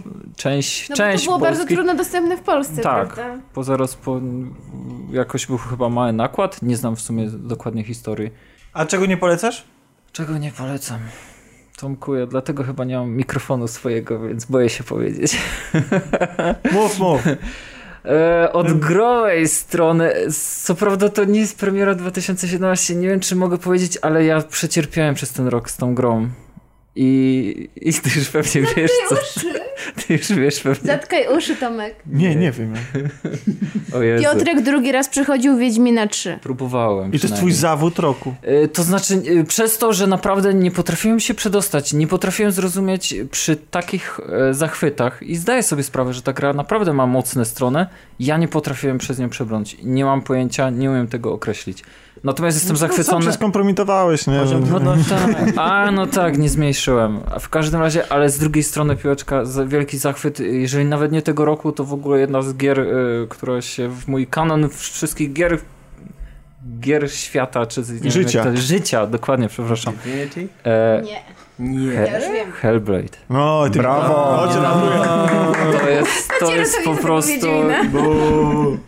A co, tobie się nie podobał, tak? Mi się nie podobało. Ja miałem okazję u znajomego tak po- podejść do tego. Jak I to jest... Zdanie. I to jest... Ale to ja mogę w tak samo się wypowiadać, że stary nie skończyłeś Wiedźmina, czemu o nim mówisz? Ale nie, nie, nie, nie, nie, skończyłem nie. To jest, będzie- chodzi o to, że w Hellblade Wiedź, Wiedźmina można na przykład godzinkę pograć, bo- zrobić jakiegoś questa i zaznasz tego, czym jest Wiedźmin. Granie w Hellblade to jest No nie ba zaznasz tego. bardzo czym jest Wiedźmin. osobiste. No zrobienie questa pod, o, pod tytułem pójdź porozmawiaj i... Ja, ja uważam, że dwie godziny początkowe, to co się dzieje w Białym Sadzie i cały quest z gryfem, to jest Wiedźmin skondensowany do Nie. dwóch godzin. Nie.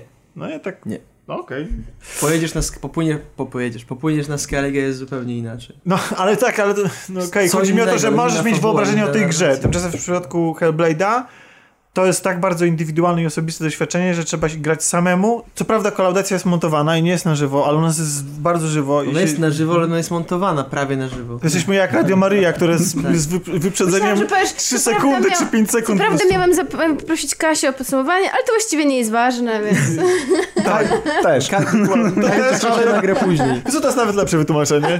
Nie, słuchajcie, no ze względów y, czasowych u nas ludzie przychodzą, odchodzą, o, oby nie, Trzeba było usiąść na moim miejscu.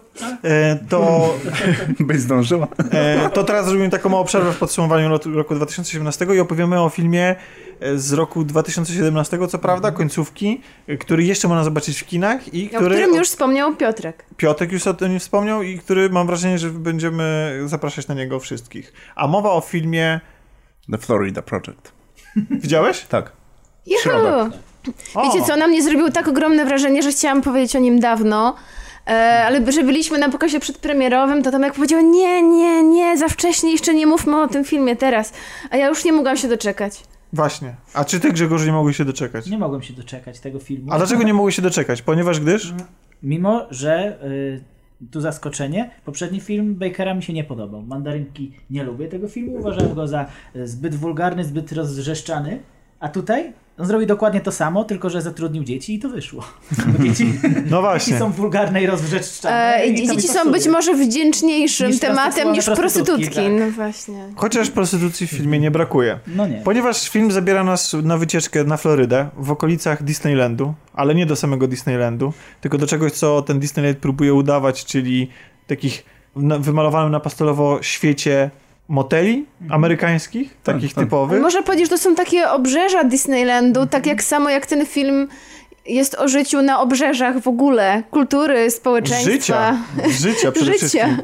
Właśnie to otoczenie tych, e, te, te, tej- tej- tych em, moteli Florydy jest bardzo pastelowe i ono tak jak y, może łatwo z, zwieść widza, że ma do czynienia, zwłaszcza, że, że jednym z głównych bohaterów to są dzieci, może z, łatwo zwieść widza, że oglądamy film, film familijny. wrę- Familijny, dokładnie. familijny Ciepły wręcz. taki. A tymczasem co Grzegorzu? Tymczasem, tymczasem mamy do czynienia z, w sumie e, z jednej strony filmem bardzo czerpiącym, znaczy e, afirmującym życie jako taką beztroskę z dziecięcej perspektywy, a, ale z drugiej strony no, mamy bardzo gorzki film e, i, i bardzo mi się podobało, jak to się wzajemnie przenika. Ta dziecięca beztroska który, i, i te trudy życia właśnie na marginesie, a, które, których dziecko nie dostrzega po prostu. Bo przyglądamy się ludziom żyjących w motelach e, i to są ludzie, którzy którzy, ja, ja ich tak nazywałem, że to są ludzie, którzy szorują o, o, po dnie. Czyli ludzie, którzy wykonują te najsłabiej płatne prace, którzy próbują związać koniec z końcem, którzy często, ich przeżycie wiąże się z tym, że często podróżują po tym kraju, ale też właśnie mieszkają w motelu, bo to wydaje się chyba najtańszy sposób egzystencji w ogóle. Że nawet nie Znaczy życia, oni tylko tam robią egzystencji. jakiś mm, przekręt. To nie jest do końca legalne, żeby być Tak. na zameldowanym na stałe w motelu. W związku z tym na jeden dzień w miesiącu oni muszą się wymeldować. Ma on, e, właściciel tego motelu, którego gra William Dafoe, e, ma umowę z innym motelem, który przyjmuje mieszkańców na ten jeden dzień e, i potem oni wracają. Tak, bo tam jest e, taka sytuacja, że jeżeli więcej niż 30 dni zamieszkałyby w tym pokoju, miałyby jakby, mogliby rościć prawa już do tego. Tak, tak przez takie krótkie jakby zasiedzenie. I to z tego, z tego wynika właśnie, że co 30 dni muszą jeden dzień się wyprowadzić. I to tak oficjalnie bardzo, przenosząc wszystkie swoje rzeczy do magazynu. Mówimy tutaj tak ogólnikowo o jakimś bohaterze zbiorowym, bo faktycznie się film przygląda tej takiej klasie właśnie ludzi to jest, to jest chyba tak naprawdę taka najniższa klasa. No jeszcze, tak jak mówiłeś, szorujący po dnie, ale nie zalegający na nim. Tak, tak znaczy, możemy nie, powiedzieć. No, nie są to ludzie, którzy przynajmniej tak e, patrząc na to z boku, którzy, nie wiem, kradną, narkotyzują się. Już tak chodzi mi o takie naprawdę hardkorowe mm. przestępstwa. Może są to ludzie, to... którzy jakoś tam jeszcze sobie utrzymują się na powierzchni. No ale tak ledwo, ledwo. Ofiarami amerykańskiego snu. Wiesz co, nie, bo, bo, bo mi się wydaje, że y, ofiarami amerykańskiego snu można nazwać ludzi, którzy uwierzyli w to, że są w stanie coś osiągnąć i im się to nie udało, a to są ludzie, którzy mam wrażenie, że im jest wygodnie czasami nic nie osiągać. Ale to, to nie znaczy... jest tak, że oni na przykład cały czas, mm, może nie wiem, gonią za tym amerykańskim snem, albo gonili i w pewnym momencie po prostu stwierdzili, że już nie mają siły. Nie, no, właściwie tutaj to, chyba nie. Tyle to są chyba młode osoby, że właśnie też mi się wydaje, że nie.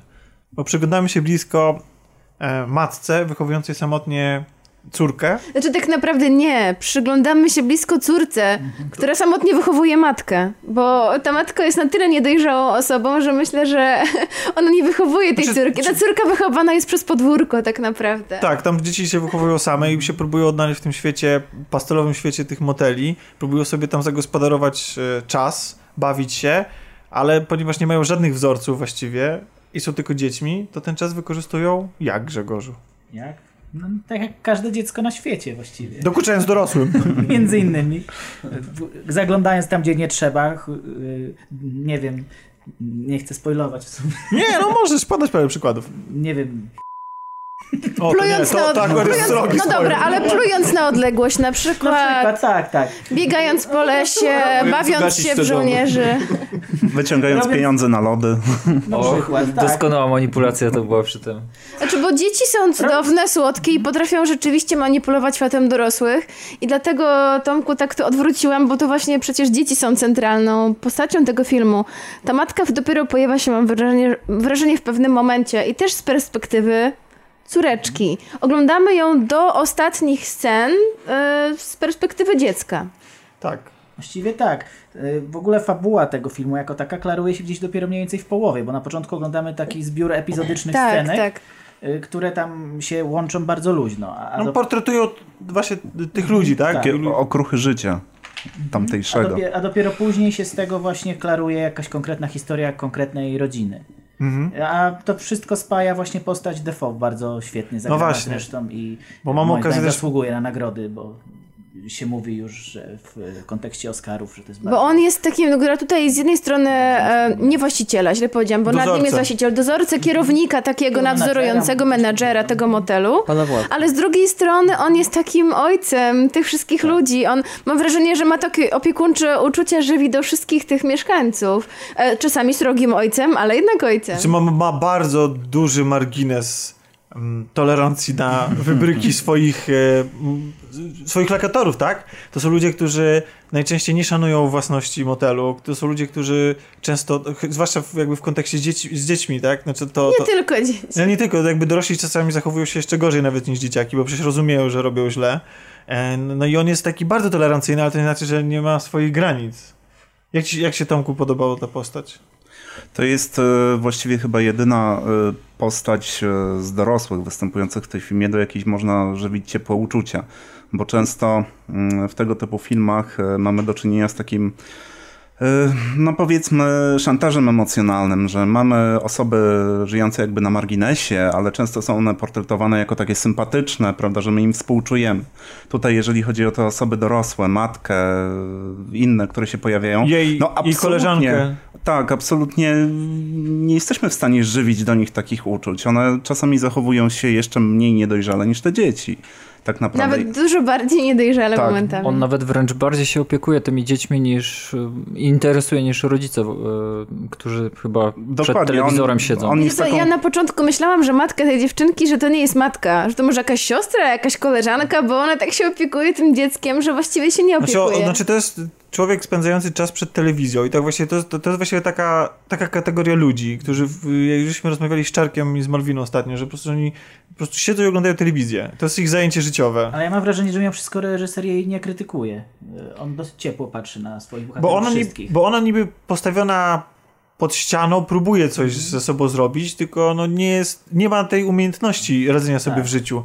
I to nawet nie jest tak, że ona jest, ona jest jednak trochę leniwą osobą, ale Jest, i idzie ale- jednak po linii najmniejszego oporu. Ale nie potępia jej jednoznacznie na pewno. No nie, bo ja, Nie, nie bo, bo, potępia. pamiętasz jak rozmawialiśmy po seansie, to ja miałem takie zastrzeżenie, że fajnie gdyby ten film w ogóle był całkowicie nakręcony z perspektywy dziecka. Ja nie to chodzi o to, że... ja, się z tym jak najbardziej zgadzam. Ja się tak zacząłem zastanawiać później, może Tomku, ty jak jesteś na świeżo po tym filmie, to, to potwierdzisz albo zaprzeczysz temu, że em, co prawda em, faktycznie ta perspektywa się zmienia i później jak oglądamy dużo tej matki i o tym dziecku troszeczkę zapominamy, on jej nie potępia tej matki, ponieważ mam wrażenie, że do końca y, patrzy właśnie oczami tego dziecka, że no to jest jednak nadal jego matka, to jest cały świat tego dzieciaka. Jakby, I dopiero e, kiedy. Mm, no nie mogę powiedzieć, co się dzieje, ale tam pewne dramatyczne sceny zaczynają się odgrywać. Dopiero w tym momencie zaczynamy, mam wrażenie, na kilka minut mm, patrzeć z zewnątrz i jakby mm, Oczami oczami, takiego ludzi i takiego bardziej mm, wszystko wiedzącego narratora też, i, ale może też trochę takiego oceniającego i potępiającego, a wcześniej e, po prostu... No bo mm, nagle się zjawiają ludzie z innego świata. Nagle się zjawiają ludzie, którzy w tym, dla których A ten wcześniej świat mamy jest... dziewczynkę, która dobrze się bawi i wcale nie przeszkadza jej to, że jej zna. mama się zachowuje tak, jak się zachowuje. Tak, e, właściwie od początku, niezależnie co się dzieje, macie rację, obserwujemy to oczami właśnie dziecka. Wszystko jest pastelowe, radosne. Czołówka sugeruje taki film o letniej przygodzie nawet, prawda? No co, Takie- co się dzieje na obiad? Matka z córką oglądają telewizję i jedzą pizzę. No wymarzone życie małego dziecka Nawet, tak naprawdę. nawet no. w trakcie, gdy jakby czujemy, że coś zaczyna e, spod spodu wyłazić, jakiś taki brud, nadal to jest pokazywane z perspektywy córki. Czasami widać w kadrze nawet tylko ją, wszystko, całą resztę słyszymy z offu. Nawet w takich scenach. I dopiero właśnie pojawiają się osoby spoza tego całego środowiska, gdy to już e, niemal zbliża się do wybuchu, e, dopiero wtedy jesteśmy w stanie spojrzeć na to tak, w taki bardziej realistyczny sposób, bez tej całej e, takiej magicznej przesłony właśnie tego No, spojrzenia dziecka. Ty, tych ludzi z zewnątrz, którzy Tak, tak. widzą w tym patologię, bo to jest film o patologii. Tylko, że jeżeli, jak się pojawiają ci ludzie z zewnątrz, nie wiem, czy wy tak mieliście, to ja cały czas kibicowałem tej rodzinie mimo wszystko. Oczywiście. Ja stronie. Bo, bo, bo my już zamieszkaliśmy w tym świecie. Te pastele nas kupiły, ta, ta, ten klimat, te, te, te spojrzenie na to oczami dziecka. Mówisz, że mieszkamy w motelu, palimy marihuanę tam razem z tą matką. Tak, e, i kombinujemy jak... Przesiadujesz Jak na werandzie Jak, jak obserwujesz, wynosić dzięki dzieje. swojej przyjaciółce jedzenie z supermarketu, czy to był jakiś fast food, Tak, to była knajpa, taki diner. d- diner i, y, i kombinujemy jak możemy i tak, no to jest tak, że im się kibicuje do samego końca, no bo to są jednak ludzie, niezależnie od tego jakie błędy popełniają, to, No i to przez te dwie godziny się skomplowaliśmy. z nimi, znaczy zaznajomiliśmy i chyba trochę przyjmujemy też postawę tego dozorcy po prostu, że chcemy, żeby było jak najlepiej, aczkolwiek no te postacie bardzo to utrudniają i zarówno dają w kość y, Williamowi Defoe, który tak jak tutaj Grzegorz powiedział, on zasługuje moim zdaniem na wszelkie laury, bo to jest, jest człowiek, który mi się kojarzy z takimi rolami typu Święci z Bostonu. No wiecie, takimi bardzo charakterystycznymi, przerysowanymi, grubymi k- kreską Ale określonymi też zwykle, tak, postaciami. zwykle antagonistami. Też. E, natomiast tutaj, w tym momencie, jest takim zwyczajnym, prostym, w dobrym tego, znaczy... Człowiek, Ale który dobrym gościem. Jak sam Tak. diabeł gra prostodusznego. Dokładnie, tak. I, I wygląda, i wypada w tej roli fantastycznie. I naprawdę, i, a wtedy, kiedy trzeba, to się postawia, bo jest tam ta scena y, z pedofilem i to jest Ale wtedy... właśnie też chroni dzieci, tak, których tak. wcale nie musi chronić. Dzieci, Tak. które, e, których matki e, jakby rozstawiają sobie, żeby sobie tak biegały, nie obchodzi ich, co się dzieje, a on tak naprawdę się zajmuje tymi dzieciakami w takich On jest krytycznych takim chwilach. aniołem stróżem tego całego poletka. Dokładnie. E, Jak już jesteśmy już przy e, kreacjach aktorskich, jak ci się rola matki, która jest naturszczykiem, Tomku, podobała? Z Instagrama wziętej. No widać, że ma doświadczenie w robieniu sobie zdjęć. Tak? Co w filmie też czyni. Tak, często. nie. Jeżeli e, zamierzenie ma, no, wydaje mi się, że takie, takie zamierzenie było, uczynienia z niej e, irytującej niesamowicie osoby, to to się udało w 100%. Bo rzeczywiście ona, tak jak już wspomniałem, e, jest zdecydowanie osobą niedojrzałą. I mimo tego, że tak jak wspominaliście, patrzymy z punktu widzenia tego menedżera hotelu, no mimo wszystko chciałby się jej zasadzić kopniaka. Ale takiego miejscach. komniaka motywującego, żeby się wzięła w garść i No tak motywującego, bo zawsze gdzieś masz, gdzieś masz y, w okolicy jej córkę. I masz te nadzieję, że ona się ogarnie. Tak, tak, że właśnie dla niej te, po prostu te wszystkie dzieciaki jakby kradną wszystkie uczucia, chociaż one są wulgarne poza niesamowicie, tym, tak jak e, Grzegorz Reszta tych wspominał. dorosłych, poza tym, że nie była widoczna, to w jakiś sposób, nawet ta jej koleżanka, która... Matki. Dokładnie, matki, miała jednak pracę, a ta e, właśnie nawet w samym filmie zdradza, że była na paru rozmowach, ale uznała, że się nie nadaje. Bo to nie jest też tak, że wszyscy ludzie jakby z tego środowiska są identyczni, bo tam mamy tą rodzinę latynosów, gdzie, gdzie próbują wiązać koniec z końcem i kombinować jak tylko mogą. Mm, I często na przykład wyjeżdżając i tak dalej. I widać też, że ojciec właśnie y, dzieciaka czy syna, który się bawi w tej grupce dzieci, które poznajemy i śledzimy ich losy, jest taki właśnie bardzo wychowawczy, ba- bardzo się i w pewnym momencie stawia mu zakazuje, granicę. Stawia granicę. Jest, Szlaban i tak, jest taki przytomny. Natomiast no, reszta y, tych postaci bywa skrajnie. Ale nie. jak jesteśmy, poruszyłeś temat aktorstwa, to jestem zachwycona tym, jak mała aktorka Brooklyn Prince zagrała główną rolę i jest po prostu niesamowita. E, I przyznam, że po obejrzeniu filmu zaczęłam oglądać filmiki na YouTubie, Wywiady. z tą dziewczynką. Ona naprawdę taka jest, w sensie jest straszliwie charyzmatyczna. E, Wszystko to, co mówi, e, po prostu o- od razu kradnie każdy program, każdy show. E, Bardzo mi się podobało, jak zapytano ją, jak ona to zrobiła, że się w pewnym momencie rozpłakała, bo ona tam wybucha naprawdę takim porządnym Tak. Płaczem, nie, że cieknie Tak, łezka. Czy wpuszczali ci te kropelki, a ona mówi, nie, nie, ja sama się rozpłakałam, ale wiesz dlaczego? Bo ja właśnie nie chciałam, żeby wpuścili mi te kropelki, bo one są z mentolem i pieką w oczy. I ja tak bardzo się zmusiłam i pomyślałam o czymś strasznie nieprzyjemnym, ale nie powiem ci o czym. E, I to jest strasznie, strasznie mnie to rozbroiło, bo to takie fajne, proste, dziecięce wytłumaczenie. Nie chciałam, żeby wpuścili mi kropelki, więc się rozpłakałam. Zapytano ją, e, co sądzi o tym, że tak przeklinała w tym filmie jej postać. Ona mówi, że strasznie jej się to podobało, że to było super i to był jeden z pozytywnych momentów, że mogła e, przeklinać ile chce i kiedy chce. I, co było bardzo dojrzałe, powiedziała, że e, też highlightem było to, że reżyser pozwalał dużo improwizować i że bardzo podobała jej się improwizacja. I podobało jej się jedzenie pizzy. I mówi, że ta starsza aktorka, ta mama, jadła pizzę tak, że bokiem do kamery się ustawiała i udawała, że je, a ona wszystko sama zjadała i bolał ją brzuch. No, to po prostu przeurocze. Tak. No i właśnie dzięki temu tą całą historię odbiera się w przystępny bardzo sposób i w taki, że, się, że jesteśmy zaczarowani ferią barw i aktorstwem e, i realizacją tego filmu i dlatego chyba wszyscy polecimy. Zdecydowanie. Tak, bardzo. The jeden z, na, jeden z na Project. pewno lepszych filmów ze, z zeszłego roku. Jak jeszcze jest w kinach, a jeszcze na pewno jest, także idźcie, drodzy słuchacze. Ja wiem, te I oglądajcie. Ja pamiętam te dzikie róże, to jest ten film, co ty mi przysłałeś, bilet, że ja, on, na niego- że ja Nie, mógł... atak paniki. Atak paniki to był. No, O nie, wychodzi w a tak kinach paniki jeszcze. jeszcze lepiej. A Kasia porównała ten film do American Honey i uważam, że to jest bardzo dobre porównanie. ja, a rzeczywiście. Znaczy, powiedziałam też, że to jest trochę taki prequel, bo w American Honey mamy nastolatkę, która próbuje się wyrwać właśnie z takiego To- środowiska. To właściwie jakby to wręcz była ta mała aktorka. Ta mała nie? dziewczynka, tak. I, i jest, tam to jest też bardzo charyzmatyczna dziewczyna, która szuka swojego miejsca w życiu, a tutaj dopiero widzimy jej początki. Grzegorzu, ty musisz spadać. No ja, mam, da- ja sobie w, w, alternatywną drogę wykombinowałem, bo to widzę, że trzema autobusami jakimiś dojadę. Tak? Tak. Czyli nie musimy się śpieszyć. No za y, 40 minut jest ostatni test tych autobusów. Bosko! Otwieramy Bosko. Od, tak, ale zanim otworzymy, to jeszcze może a Kasiu podsumujesz 2017? Dobrze, postaram się krócej niż Michał i, No. A ja idę roz... i Michał. Czy w tym momencie stałem się, nie wiem, E, Nie, czarnym charakterem Nie, tego Nie, absolutnie nie. Właśnie nie. chodzi o to, że bardzo fajnie pod, podprowadziłeś pod swój własny tekst. Muzycznie jeszcze wspomnieć, dzięki w sumie e, Kasi, byłem w tamtym roku na e, festiwalu muzyki filmowej i to było coś nieziemskiego dla mnie.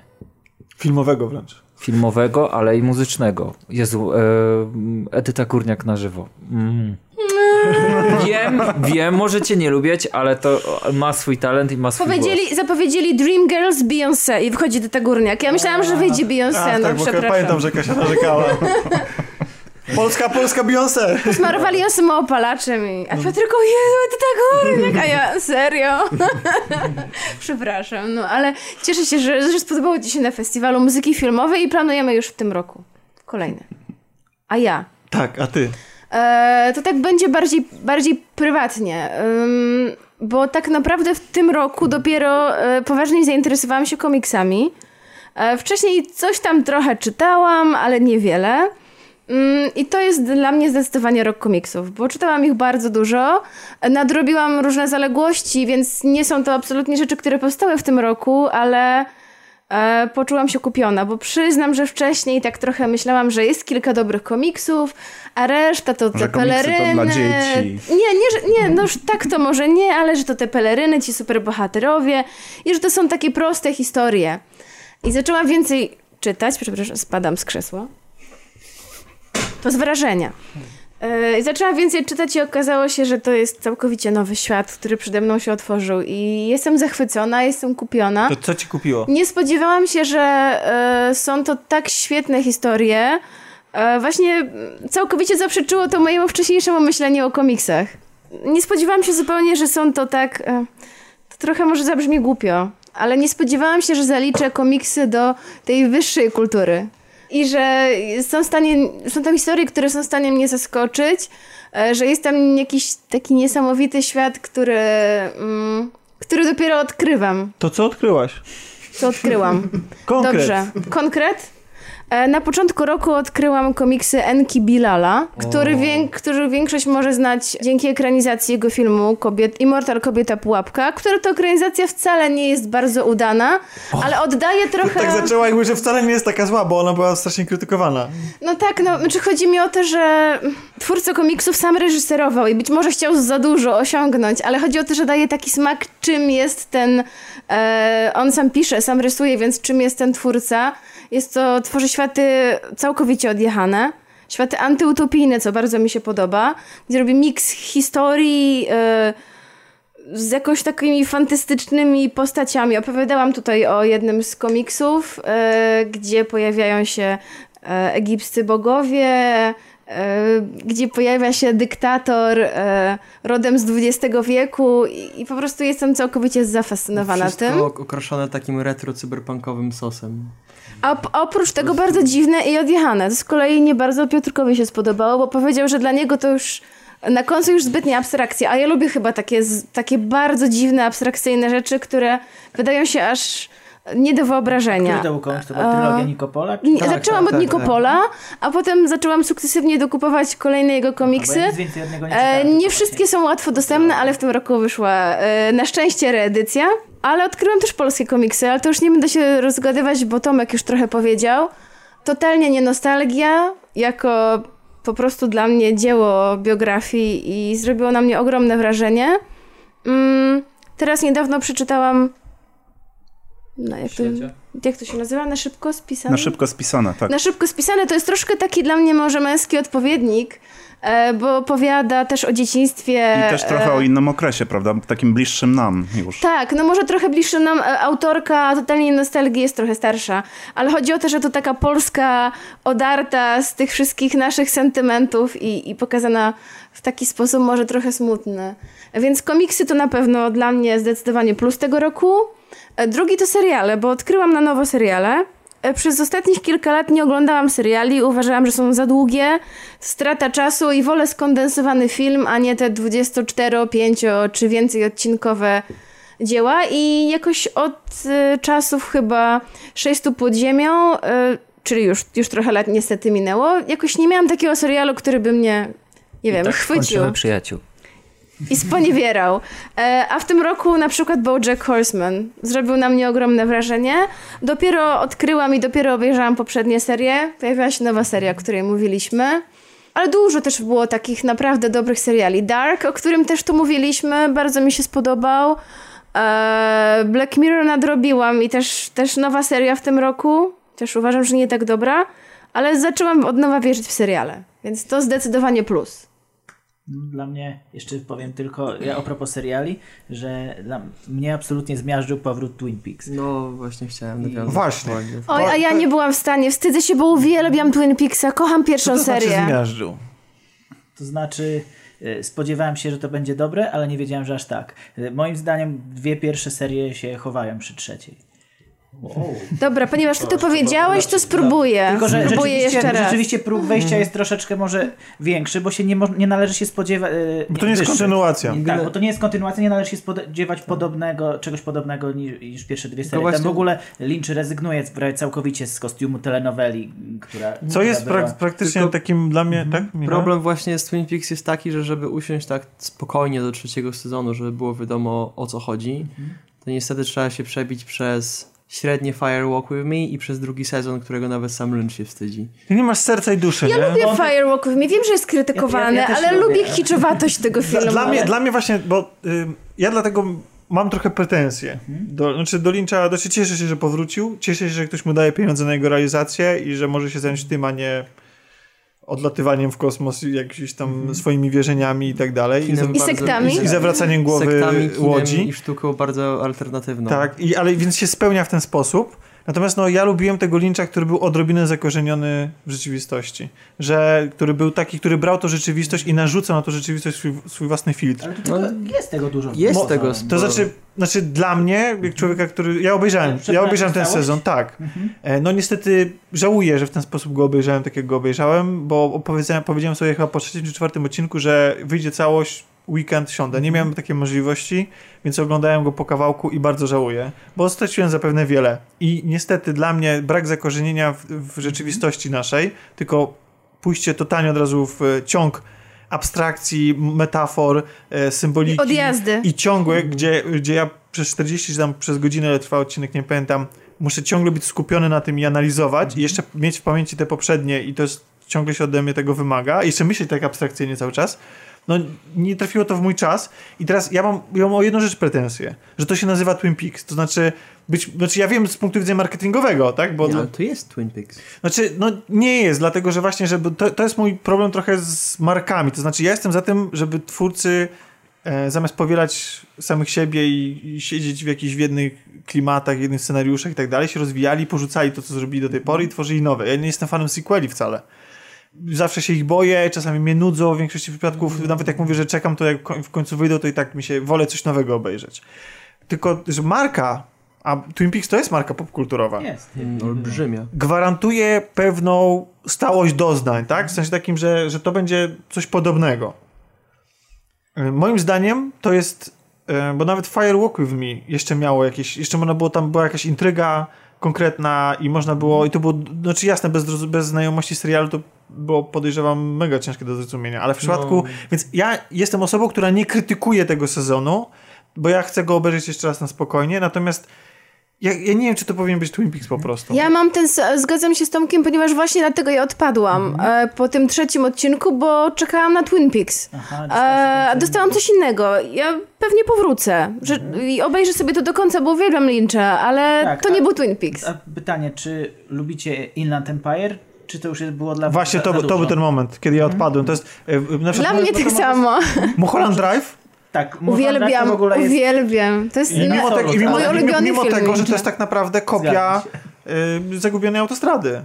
Taka jest prawda w, w interpretacji, tylko że sposób, forma mi, się, mi tak się spodobała, to w ogóle miał być serial, prawda? Tylko został tam okrojony do filmu, bo wycofa, wycofali pieniądze, więc musiał zrobić z tego film.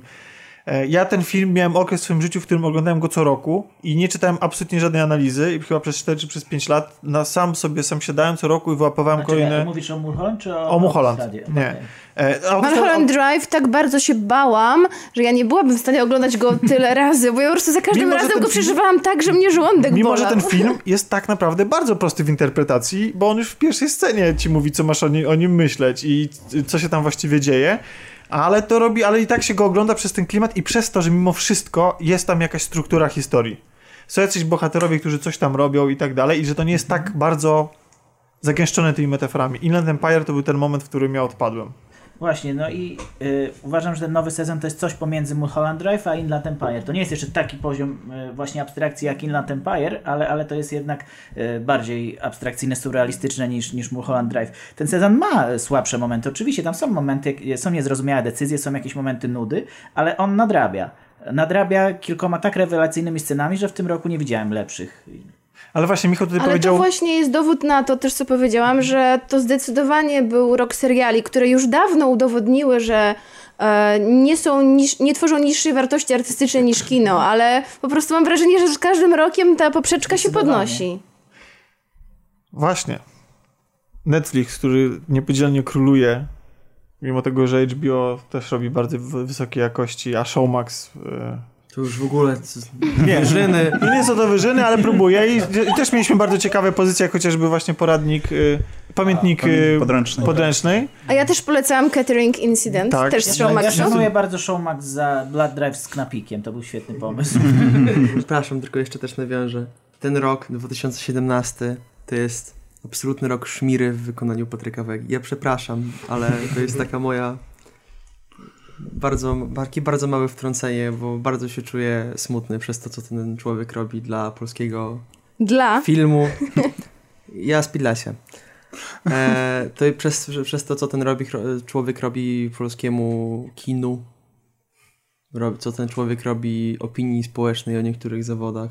Także, no niestety, ale zapowiada się, że rok 2018 również będzie Zaczynamy od serialu. rokiem Patryka Wegi.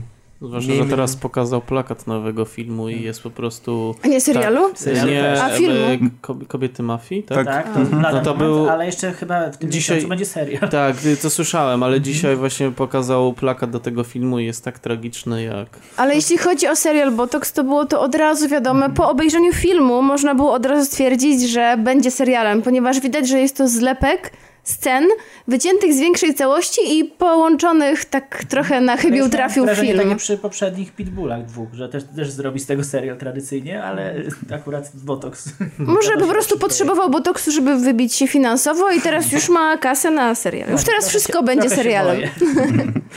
Chciałam tylko skończyć, że poza wszystkimi tutaj e, artystycznymi, ambitnymi filmami, o których dzisiaj wspomnieliśmy, dla mnie highlightem tego roku jest zdecydowanie film Baby Driver, którym zachwycaliśmy się, więc nie ma już po to zachwycać się kolejny raz, ale niesamowita podróż filmowo-muzyczna.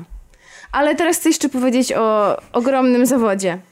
Znaczy nie, nie zawodzie, nie, bo to nie jest zawód, to nie jest coś, co mogło mnie zawieść, ale o tym, co niestety naznaczyło ten rok, czyli wielki skandal e, w Hollywood e, z molestowaniem w tle.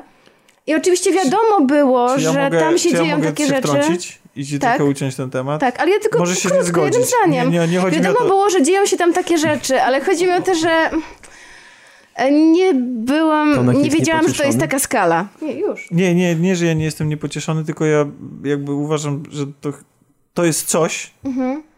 czego nie powinno się rozpatrywać w ogóle w kategorii Kultury? podsu- podsumowania roku i kultury. To, jest, to, to nie jest wydarzenie kulturalne, Mhm. to nie jest coś, gdzie można sobie z tego heszkować, bo nawet... Znaczy, ja nie robię sobie żadnych Nie, ja wiem, ale chodzi o to, że, że mówienie, że to jest coś negatywnego czy pozytywnego, to jest rzecz, em, która ujrzała światło. To jest z kategorii społecznej, Społecznej. tak? To, to, to jest rzecz, która jest bardzo przykra w ogóle. Jakby. Ale wiesz, to wpływa trochę na mój odbiór kultury, ponieważ e, lubiłam oglądać skecze Louisa C.K., bo byłam pewna, że to, co on tworzy na scenie, to jest tylko taka sceniczna persona. Że to jest wizerunek, że on sobie to wymyślił, że on sobie udaje takiego seksistę i takiego erotomana i że to odgrywa i to mnie bardzo śmieszyło. A w momencie, kiedy ja słyszę, że te rzeczy, o których on opowiadał na scenie w formie żartu, wydarzały się naprawdę, to zaczyna mnie to trochę brzydzić i stwierdziłam, że chyba już nie będę oglądała jego skeczy. No to- to, to jest- mój odbiór kultury. To jest troszkę tak, że nie wiem, no to jest. Jeśli miałaś takie do tego podejście, to według mnie to jest tak samo jak twierdzić, że nie wiem, Bołtroczek jest przykładnym ojcem i tak dalej, no i w ogóle nie jest alkoholikiem. Znaczy, znaczy, Znaczy to akurat jest może trochę Znaczy, prywatne co, tylko- życie. Oni, tylko- oni tylko robią z tego jest- skeczy. tylko A Louis jest... C.K. robi skecze właśnie o tym, jak się jak, jakie miał zachowania seksualne wobec kobiet, co myślałam, że to, są to wymyślone historie. Tutaj jakby dla mnie została naruszona jakaś taka właśnie granica tego, co jest nierealne, co jest wymyślone, co jest na scenie i tym, co się dzieje w życiu. Marcin Mochowski polecił mi e, e, program Jima Jeffreysa, który można znaleźć na Netflixie.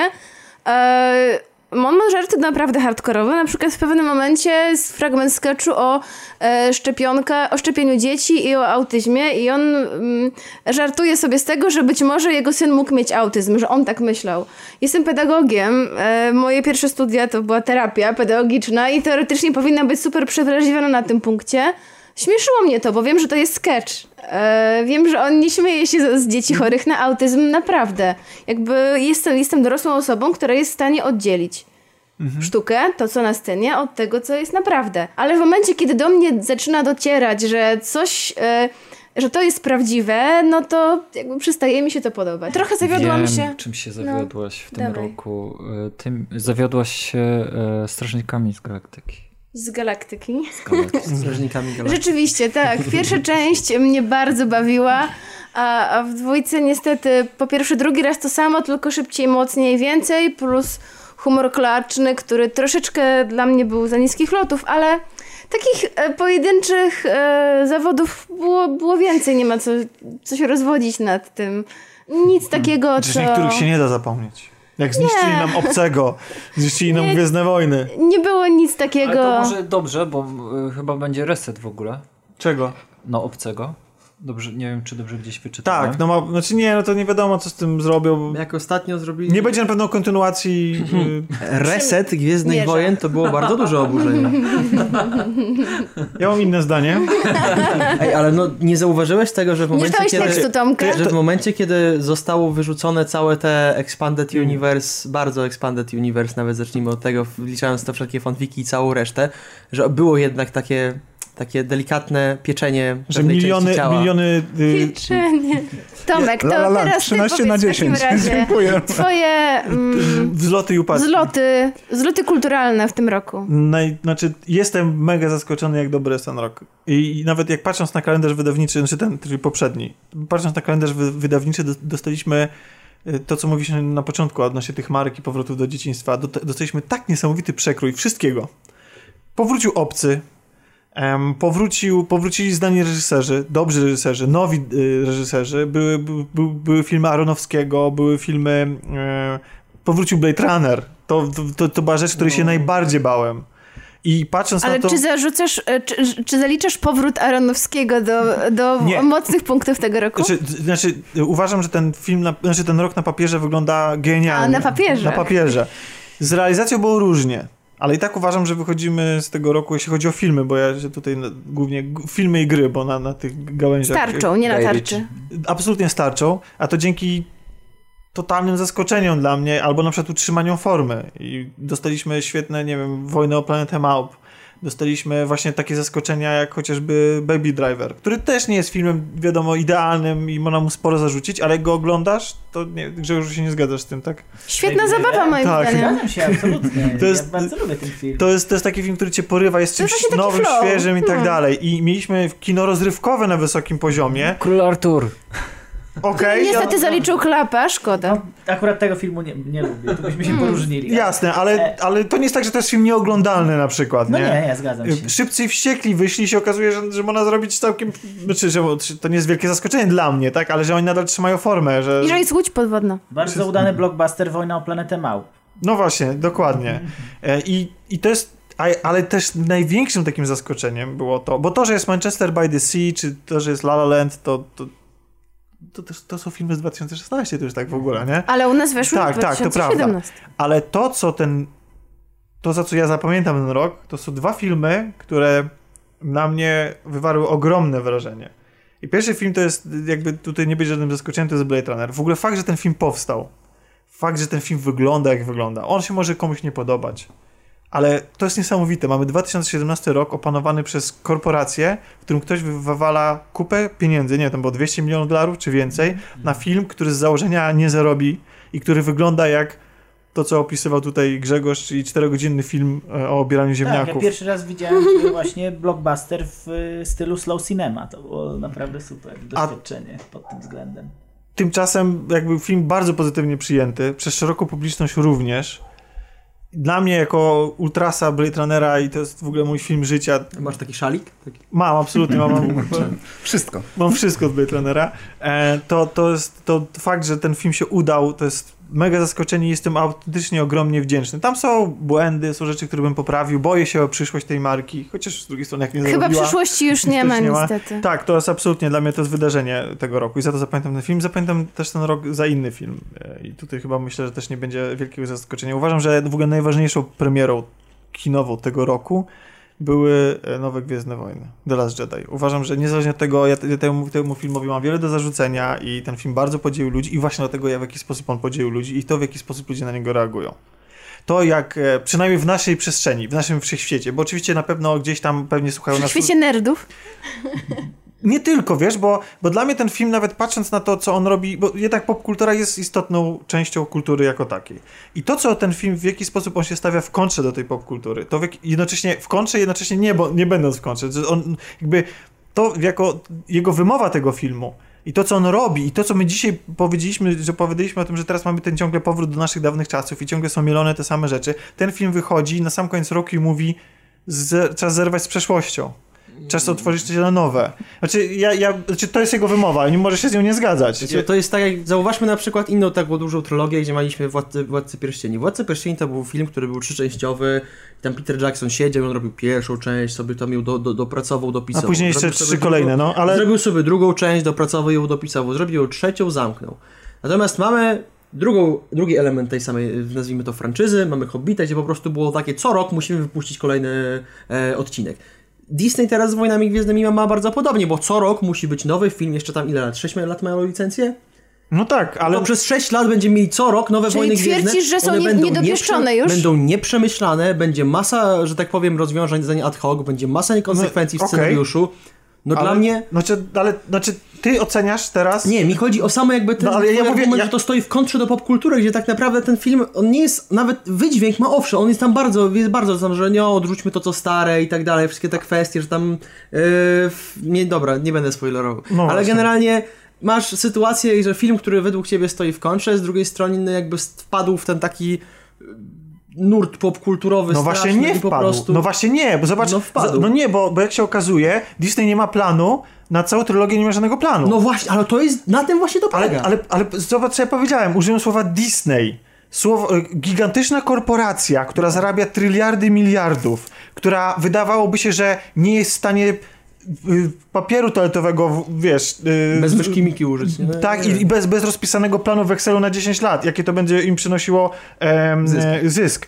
I oni nagle ze swojej gigantycznej, wartej. Czy ten film, te, ta, ta marka jest, tam jest 7 miliardów dolarów zarobiła do tej pory na świecie. W, to jest gigantyczna marka i oni nagle do tej marki podchodzą w taki sposób, słuchajcie, dajemy, robimy z tego kino autorskie. No przecież to jest dla mnie, to, ta, ta fabryka snów nagle powiedziała, że oddaje część swojej produkcji rzemieślnikom z rynku.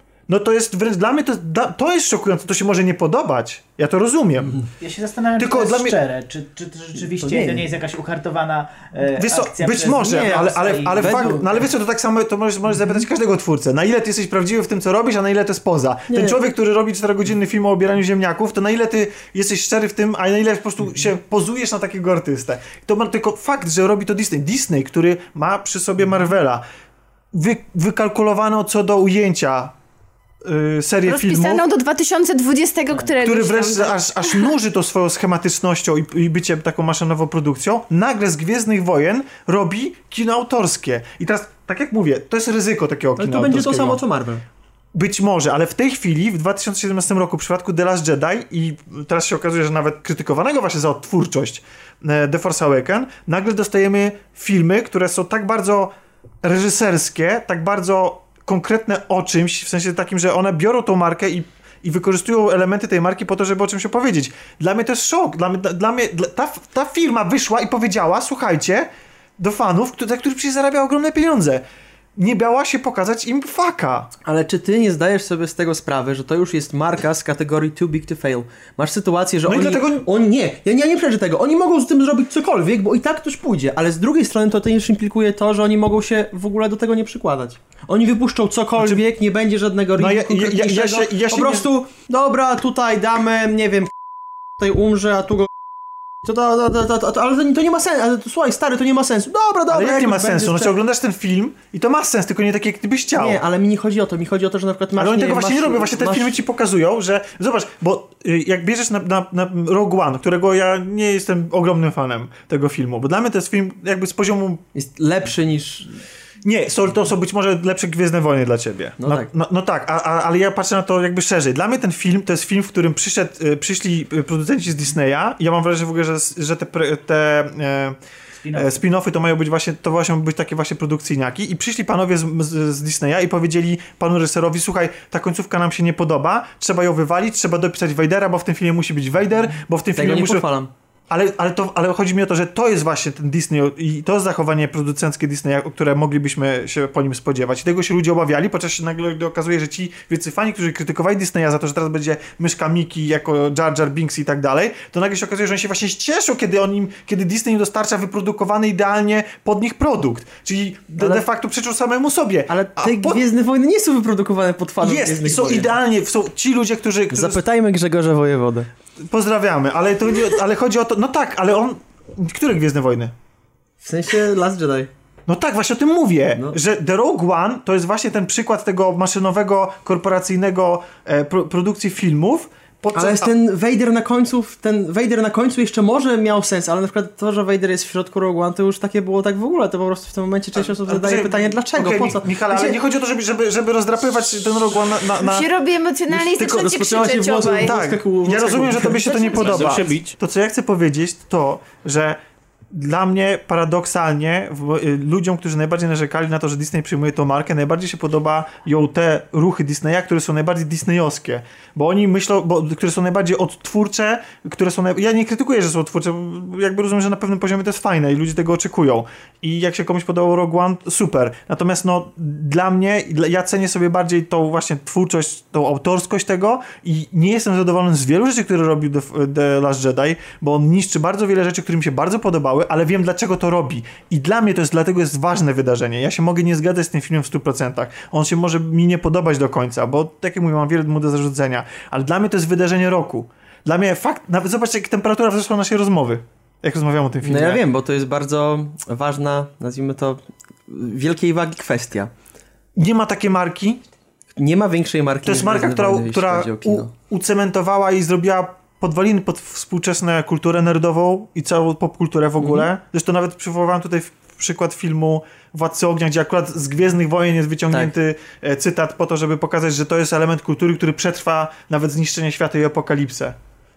I tak ważne dzieło i teraz Disney, korporacja odważyła się po pierwsze dać reżyserowi wolną rękę, a on wziął to i wykorzystał i stworzył z tego film, który można się z nim nie zgadzać, ale nie można mu odmówić tego, że jest przemyślanym, kompletnym i spójnym dziełem. No według mnie właśnie to są te rzeczy, poza tym, że to są Gwiezdne Wojny, to spójności, e, przemyślenia, to jest coś właśnie, czego brakuje w Last Jedi. To jest moja opinia. O, rozumiem. Tam masz masę niekonsekwencji, o których już nie będę mówił, nie, masę luk w scenariuszu, No tak, na, masę na poziomie podejścia opowieści, Deus natomiast- Ex Machina do niektórych rzeczy. No tak, no bo, bo to jest na poziomie opowieści, jest to film, któremu można wiele zarzucić, natomiast na poziomie artystycznym i, i, i jakiejś wymowy, no to jest film, który mnie tym, tym mnie ujął. Nie, ja powiem tak, to są, to jest dobry film akcji, ale słabe Gwiezdne Wojny. Będziecie tak w nieskończoność? Tak, Oni mogliby tak do rana. dokładnie. I, i, ale to też świadczy, dlatego uważam, że to jest, to jest Nie no, najważniejsze. oczywiście, z- wiesz, no dyskutować na jakiś temat można... Tak, tak, tak, ale- Ale chodzi o to, że to jest coś takiego, co właśnie budzi tak ogromne emocje i ludzie o Tak, tym i- dyskutują, ale to I jest dobre tutaj właśnie. potwierdzę słowa Tomka, no to jest to film, który zrobił ten rok. Nieważne czy pozytywnie, czy negatywnie, zrobił go. Więc w kinie cudowny rok. Połączenie, znaczy science fiction poruszające ludzi i science fiction Skłócający ludzi. skłócające ludzi. E, no Great czego, success. czego chcieć więcej? A jeśli chodzi o gry, to też uważam, że to jest bardzo dobry, e, udany rok. Ale może już się nie będę... Ojej, to I jest rok, w zaczęło. którym zostałam konsolowcem. To jest bardzo ważna sprawa, No bo bardzo, tak. kupiliśmy do tej pory Dlatego zostanie wycięty. do tej pory PC Master Race, a skupiliśmy e, z Piotrkiem PS4, no i od razu trafiliśmy na super grę, czyli Horizon. No, czy to nie jest może jakaś gra, która e, tak bardzo zmienia e, jakieś spojrzenie na gry. To nie Jest takie tak. wydarzenie jak Hellblade, ale po prostu to jest świetny produkt, który przekonał mnie do grania na konsoli i będę grała więcej. Będę grał w grę. Będę grała w grę zdecydowanie. Ja tylko chciał... już był. Powiedział konsolowiec. Tak, to ja, Tak, ja jestem tylko konsolowcem. Tak? PC-ów nie ale trawię. jakie konsole? PS4. PS4. PS for the win. Ale Rozumiem. nie tylko cztery. For the 3, player. 2, Znaczy 1, tak, 0, tak. minus 10. pistolet, karabin. Tak, dzisiaj kupiłem nawet karabin do PlayStation 3 i właśnie czekam, aż wrócę do domu, żeby sobie pograć. A nie, że chcę wrócić. Wojnach. No Jaki zawód mia- był? Ja, ja chyba nawet, nawet, nawet z takich rzeczy, które były powszechnie krytykowane jak nowy obcy, potrafiłem wyłuskać coś dla siebie bardzo interesującego i też widziałem, że, że Ridley Scott robił, robił, zrobił dokładnie z obcym dokładnie to samo, co Johnson zrobił z Gwiezdnymi Wojnami, że jego bardziej niż snucie tej opowieści, tłumaczenie tego świata i bycie kolejną częścią po prostu obcego, to bardziej go interesowało, żeby wziąć te rzeczy, które on kiedyś stworzył i na ich bazie opowiedzieć coś no nie nowego, bo on już o Bogu i o kreacji opowiadał, ale coś jego. W sensie takim, że jego, on ja takie mam poczucie, że ludzie chcieli, żeby on wrócił, ludzie chcieli, żeby to była forma horroru, ale pytanie, czy to jest rok, czy to są lata na, no, na obcego klasycznego? Co obcy jest w stanie nam zaoferować? On tak naprawdę w tej chwili obcy to jest figura popkulturowa, to jest jak zombie. Nie da się, tego, nie da się ich bać, bo wiemy doskonale czym są. One służą nam do tego, żeby komentować pewne rzeczy. I tak samo obcy, to już nie jest ten potwór czejący się w mrokach, który występuje przez kilkadziesiąt sekund na ekranie, jak w pierwszym obcym, czy e, ta niebezpieczna i zatrważająca fala em, obcych z e, ostatniego starcia. To są rzeczy, które już przemieliliśmy w popkulturze na tak wiele sposobów, że one tak naprawdę dzisiaj spełniają tą funkcję raczej popkulturową i do, do czego ich moim zdaniem najbardziej efektywnie można i nawet efektownie wykorzystać, to do jakiejś właśnie komentarza takiego meta. Takiego dokładnie to samo, co Johnson zrobił z postaciami, z wątkami, z motywami Gwiezdnych Wojen. Opowiedział o czymś za pomocą tych, tych rzeczy. Czyli udało ci się we wszystkim znaleźć coś pozytywnego. Oprócz Mother. Płyta tego y, mi się nie podobała. Y, Tak o Hemingway. O, właśnie, tak o Hemingwaya. tak. I Mother to był dramat. Wiem, wiem. I Mother, okej. I Mother to był dramat i... i... Płyta tego, no a wszyscy tak o Hemingwaya, okej. No najgorsze są dla mnie... Trochę jestem trochę zmęczony kinem. Nie, nie będziemy mówić. Jakim kinem? O super bohaterskim, ale to już jest długi temat. Nie wiem właściwie, czym jestem takim. Nie no, tak, Justice League ci się nie podobało bardzo. Nawet nie chciałeś o tym mówić, a to aż... Nawet o Power Rangersach mówiliśmy. To już źle bardzo. Power Rangers Dobra, to, to. Słuchajcie, miało być w ogóle inaczej. Ten odcinek miał zupełnie inaczej wyglądać. Ja mam wrażenie, że jeśli słuchacie nas po raz pierwszy, to przepraszamy. no, to, wszystko- jest dobra motywacja do tego, żeby posłuchać innych, bo ten jest wyjątkowy. To wszystko wina gości. Możemy na nich zrzucić. Sam zaprosiłeś. Znaczy, tak, no jest to 50 odcinek i dlatego Miało być 50 gości, a... miało być 50 y, gości, ale nie ma y, tylu, za to mam nadzieję, że ich wartość merytoryczna wypełniła właśnie tą, tą lukę osobową. A czy mogłem jeszcze tak na koniec dodać jedną rzecz? Oczywiście. Tak, nie, już ja się lubię bardzo długo kończyć, więc spokojnie. No. Okej, no to tak tylko chciałbym powiedzieć, że dzisiaj jest e, światowa premiera remake'u Dnia Żywych Trupów e, e, Romero, e, więc e, jak wrócę do domu pewnie obejrzę. Remake'u. Ra, tak, remake, bo Dzień Żywych Trupów e, z 85, czyli ten klasyczny, to moim zdaniem najlepszy film o zombie, jaki kiedykolwiek powstał. W 2000... Za, Nie. mówiłeś o Zombie Expressie ostatnio. A nie, że w tamtym roku. był jeden, Tego roku. jeden z lepszych. Y, Jeżeli ktoś chce poznać moje top 10, no to jest na mojej stronie, polecam. E, no to i na, na pierwszym miejscu jest ten dzień. No musiałem, no. no moja, no już nie będę powtarzał. I'm infected.pl I'm infected. Infected.pl, tak. E, no, ale nie do tego dążyłem, e, Wcale ale nie. oczywiście fajnie się popromować. Tak czy inaczej, e, w 2008 roku był pierwszy remake tego i był tragiczny. I teraz e, powstał kolejny, właśnie dzisiaj jest ta premiera światowa. Więc tak, tylko chciałem wspomnieć, że ten y, nowy rok 2018 fajnie się zaczyna dla zombiaków i mam nadzieję, że ten film jest dobry, bo nie wiem, nie wiem jaki jest jeszcze. Koniec. Dziękuję za to, za, A za to to dzisiaj mamy takich ekspertów. Mamy eksperta od muzy- pana od muzyki, pana od kina artystycznego, pana od zombie. To tak powinniśmy częściej tak ekspertów. No ja mam nadzieję, że nasi goście, że nasi goście będą y, do nas częściej zaglądać. Poza tym ich rola jeszcze w kolaudacji we Wszystko Gra się nie kończy, chociaż oni sami jeszcze o tym nie wiedzą. Mianowicie, jak nas pewnie słuchaliście, to pewnie mieliście w głowie swoje własne przykłady rzeczy, które wam się podobały, bądź nie podobały. Zadałem pytanie na naszej grupie w formie ankiety, co bardzo lubię. E, I zadałem pytanie, czy nasza społeczność grupowa by miała ochotę wziąć udział w głosowaniu na najlepsze pozycje zeszłego roku, czyli najlepsze tytuły komiksowe, filmowe, growe i tak dalej.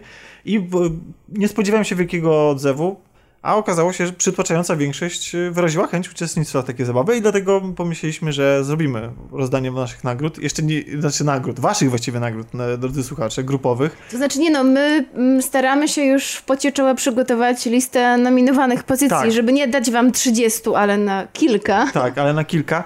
Z, wymyśliliśmy, że zrobimy to w ten sposób, że właśnie my redakcyjnie plus nasi goście wypełnimy sobie, wewnętrznie wybierzemy i będziemy nominować e, poszczególne tytuły w poszczególnych Nominować kategoriach. nominacje. Nominować nominacje. I w Coś momencie, jak w wybory w USA. Tak, i mam nadzieję, że w momencie, kiedy ten odcinek będzie miał swoją premierę, ja myślę, że można tak już po prostu powiedzieć, trzeba to będzie zrobić, tak. tak. Co się na mnie patrzysz? No bo to, No bo ty jesteś specem od A ty dłużej montuj. No więc tak, w momencie, w którym, e, w którym ten odcinek będzie gotowy, w jego opisie będzie- znajdziecie link mm, do tego głosowania na naszej stronie. E, I na tej stronie będziecie mogli sobie wejść, zagłosować na filmy, książki, komiksy. Dobra, przesadziłem z tymi książkami, ale płyty em, muzyczne. płyty. Tak. E, I jeszcze inne kategorie, co do których się jeszcze spieramy i kłócimy. Mm, Oddać głos i później sobie to wszystko zliczymy i na kolaudacji kolejnej ogłosimy. Bo Rok bo- kolaudacji. to jest rok, dla nas tak. I to był to jest 50. Dla nas tak. To jest był 50 odcinek, o którym ja nawet nie marzyłem, prawda mówiąc, bo kolaudacja już wielokrotnie mówiłem, miała się skończyć po miesiącu, jak- nie po dwóch odcinkach. A tymczasem jest ten 50 odcinek i to dzięki wam, drodzy słuchacze, i dzięki wam, drodzy goście, i dzięki wam, y, drodzy współklaudatorzy, to tak moje y, personalne, bo udało się stworzyć y, ekipę, z którą się przyjemnie spędza czas i chce się spotykać co tydzień, dyskutować. I cóż, mam nadzieję, że też i zaprzyjaźniać. Tak samo jak zresztą z naszymi, mam nadzieję, zaprzyjaźnionymi gośćmi. Tylko potem wyjdą, ale było nudno. Tak. Jak ja wrócę do domu? E, Trzy, ja już trzy razy wychodziłem. Przyjaźń na wieki. Więc tak, słuchajcie, dziękujemy wszystkim, dziękujemy wam przede wszystkim słuchacze. I bardzo rozrosła się nasza grupa. Tam się cały czas coś dzieje, że ludzie przychodzą, dyskutują, wrzucają linki e, i są bardzo żywe dyskusje na kilkaset postów, co mnie bardzo na początku dziwiło, ale teraz cieszy. Dzięki. Dobra, będziemy kończyć. Tak, tak po prostu. Po Tak po prostu. prostu. Do usłyszenia. Jak chcecie coś dodać jeszcze na koniec, to śmiało. Tomku, chcesz coś Jesteście dodać? super nasi słuchacze. Wbiłam się przed Tomka. Przepraszam, ale naprawdę jesteście super. A to standard. Standard. I Moglibyśmy polecajcie... być lepsi. Nie, polecajcie nas e, swoim znajomym. Jeżeli, jeżeli e, nas lubicie, to polecajcie. Jak nas nie lubicie, to polecajcie tym, których nie lubicie. Ale to Dobre. jest e, bardzo dobry sposób na rozrost tej społeczności. Nowy rok, nowi my.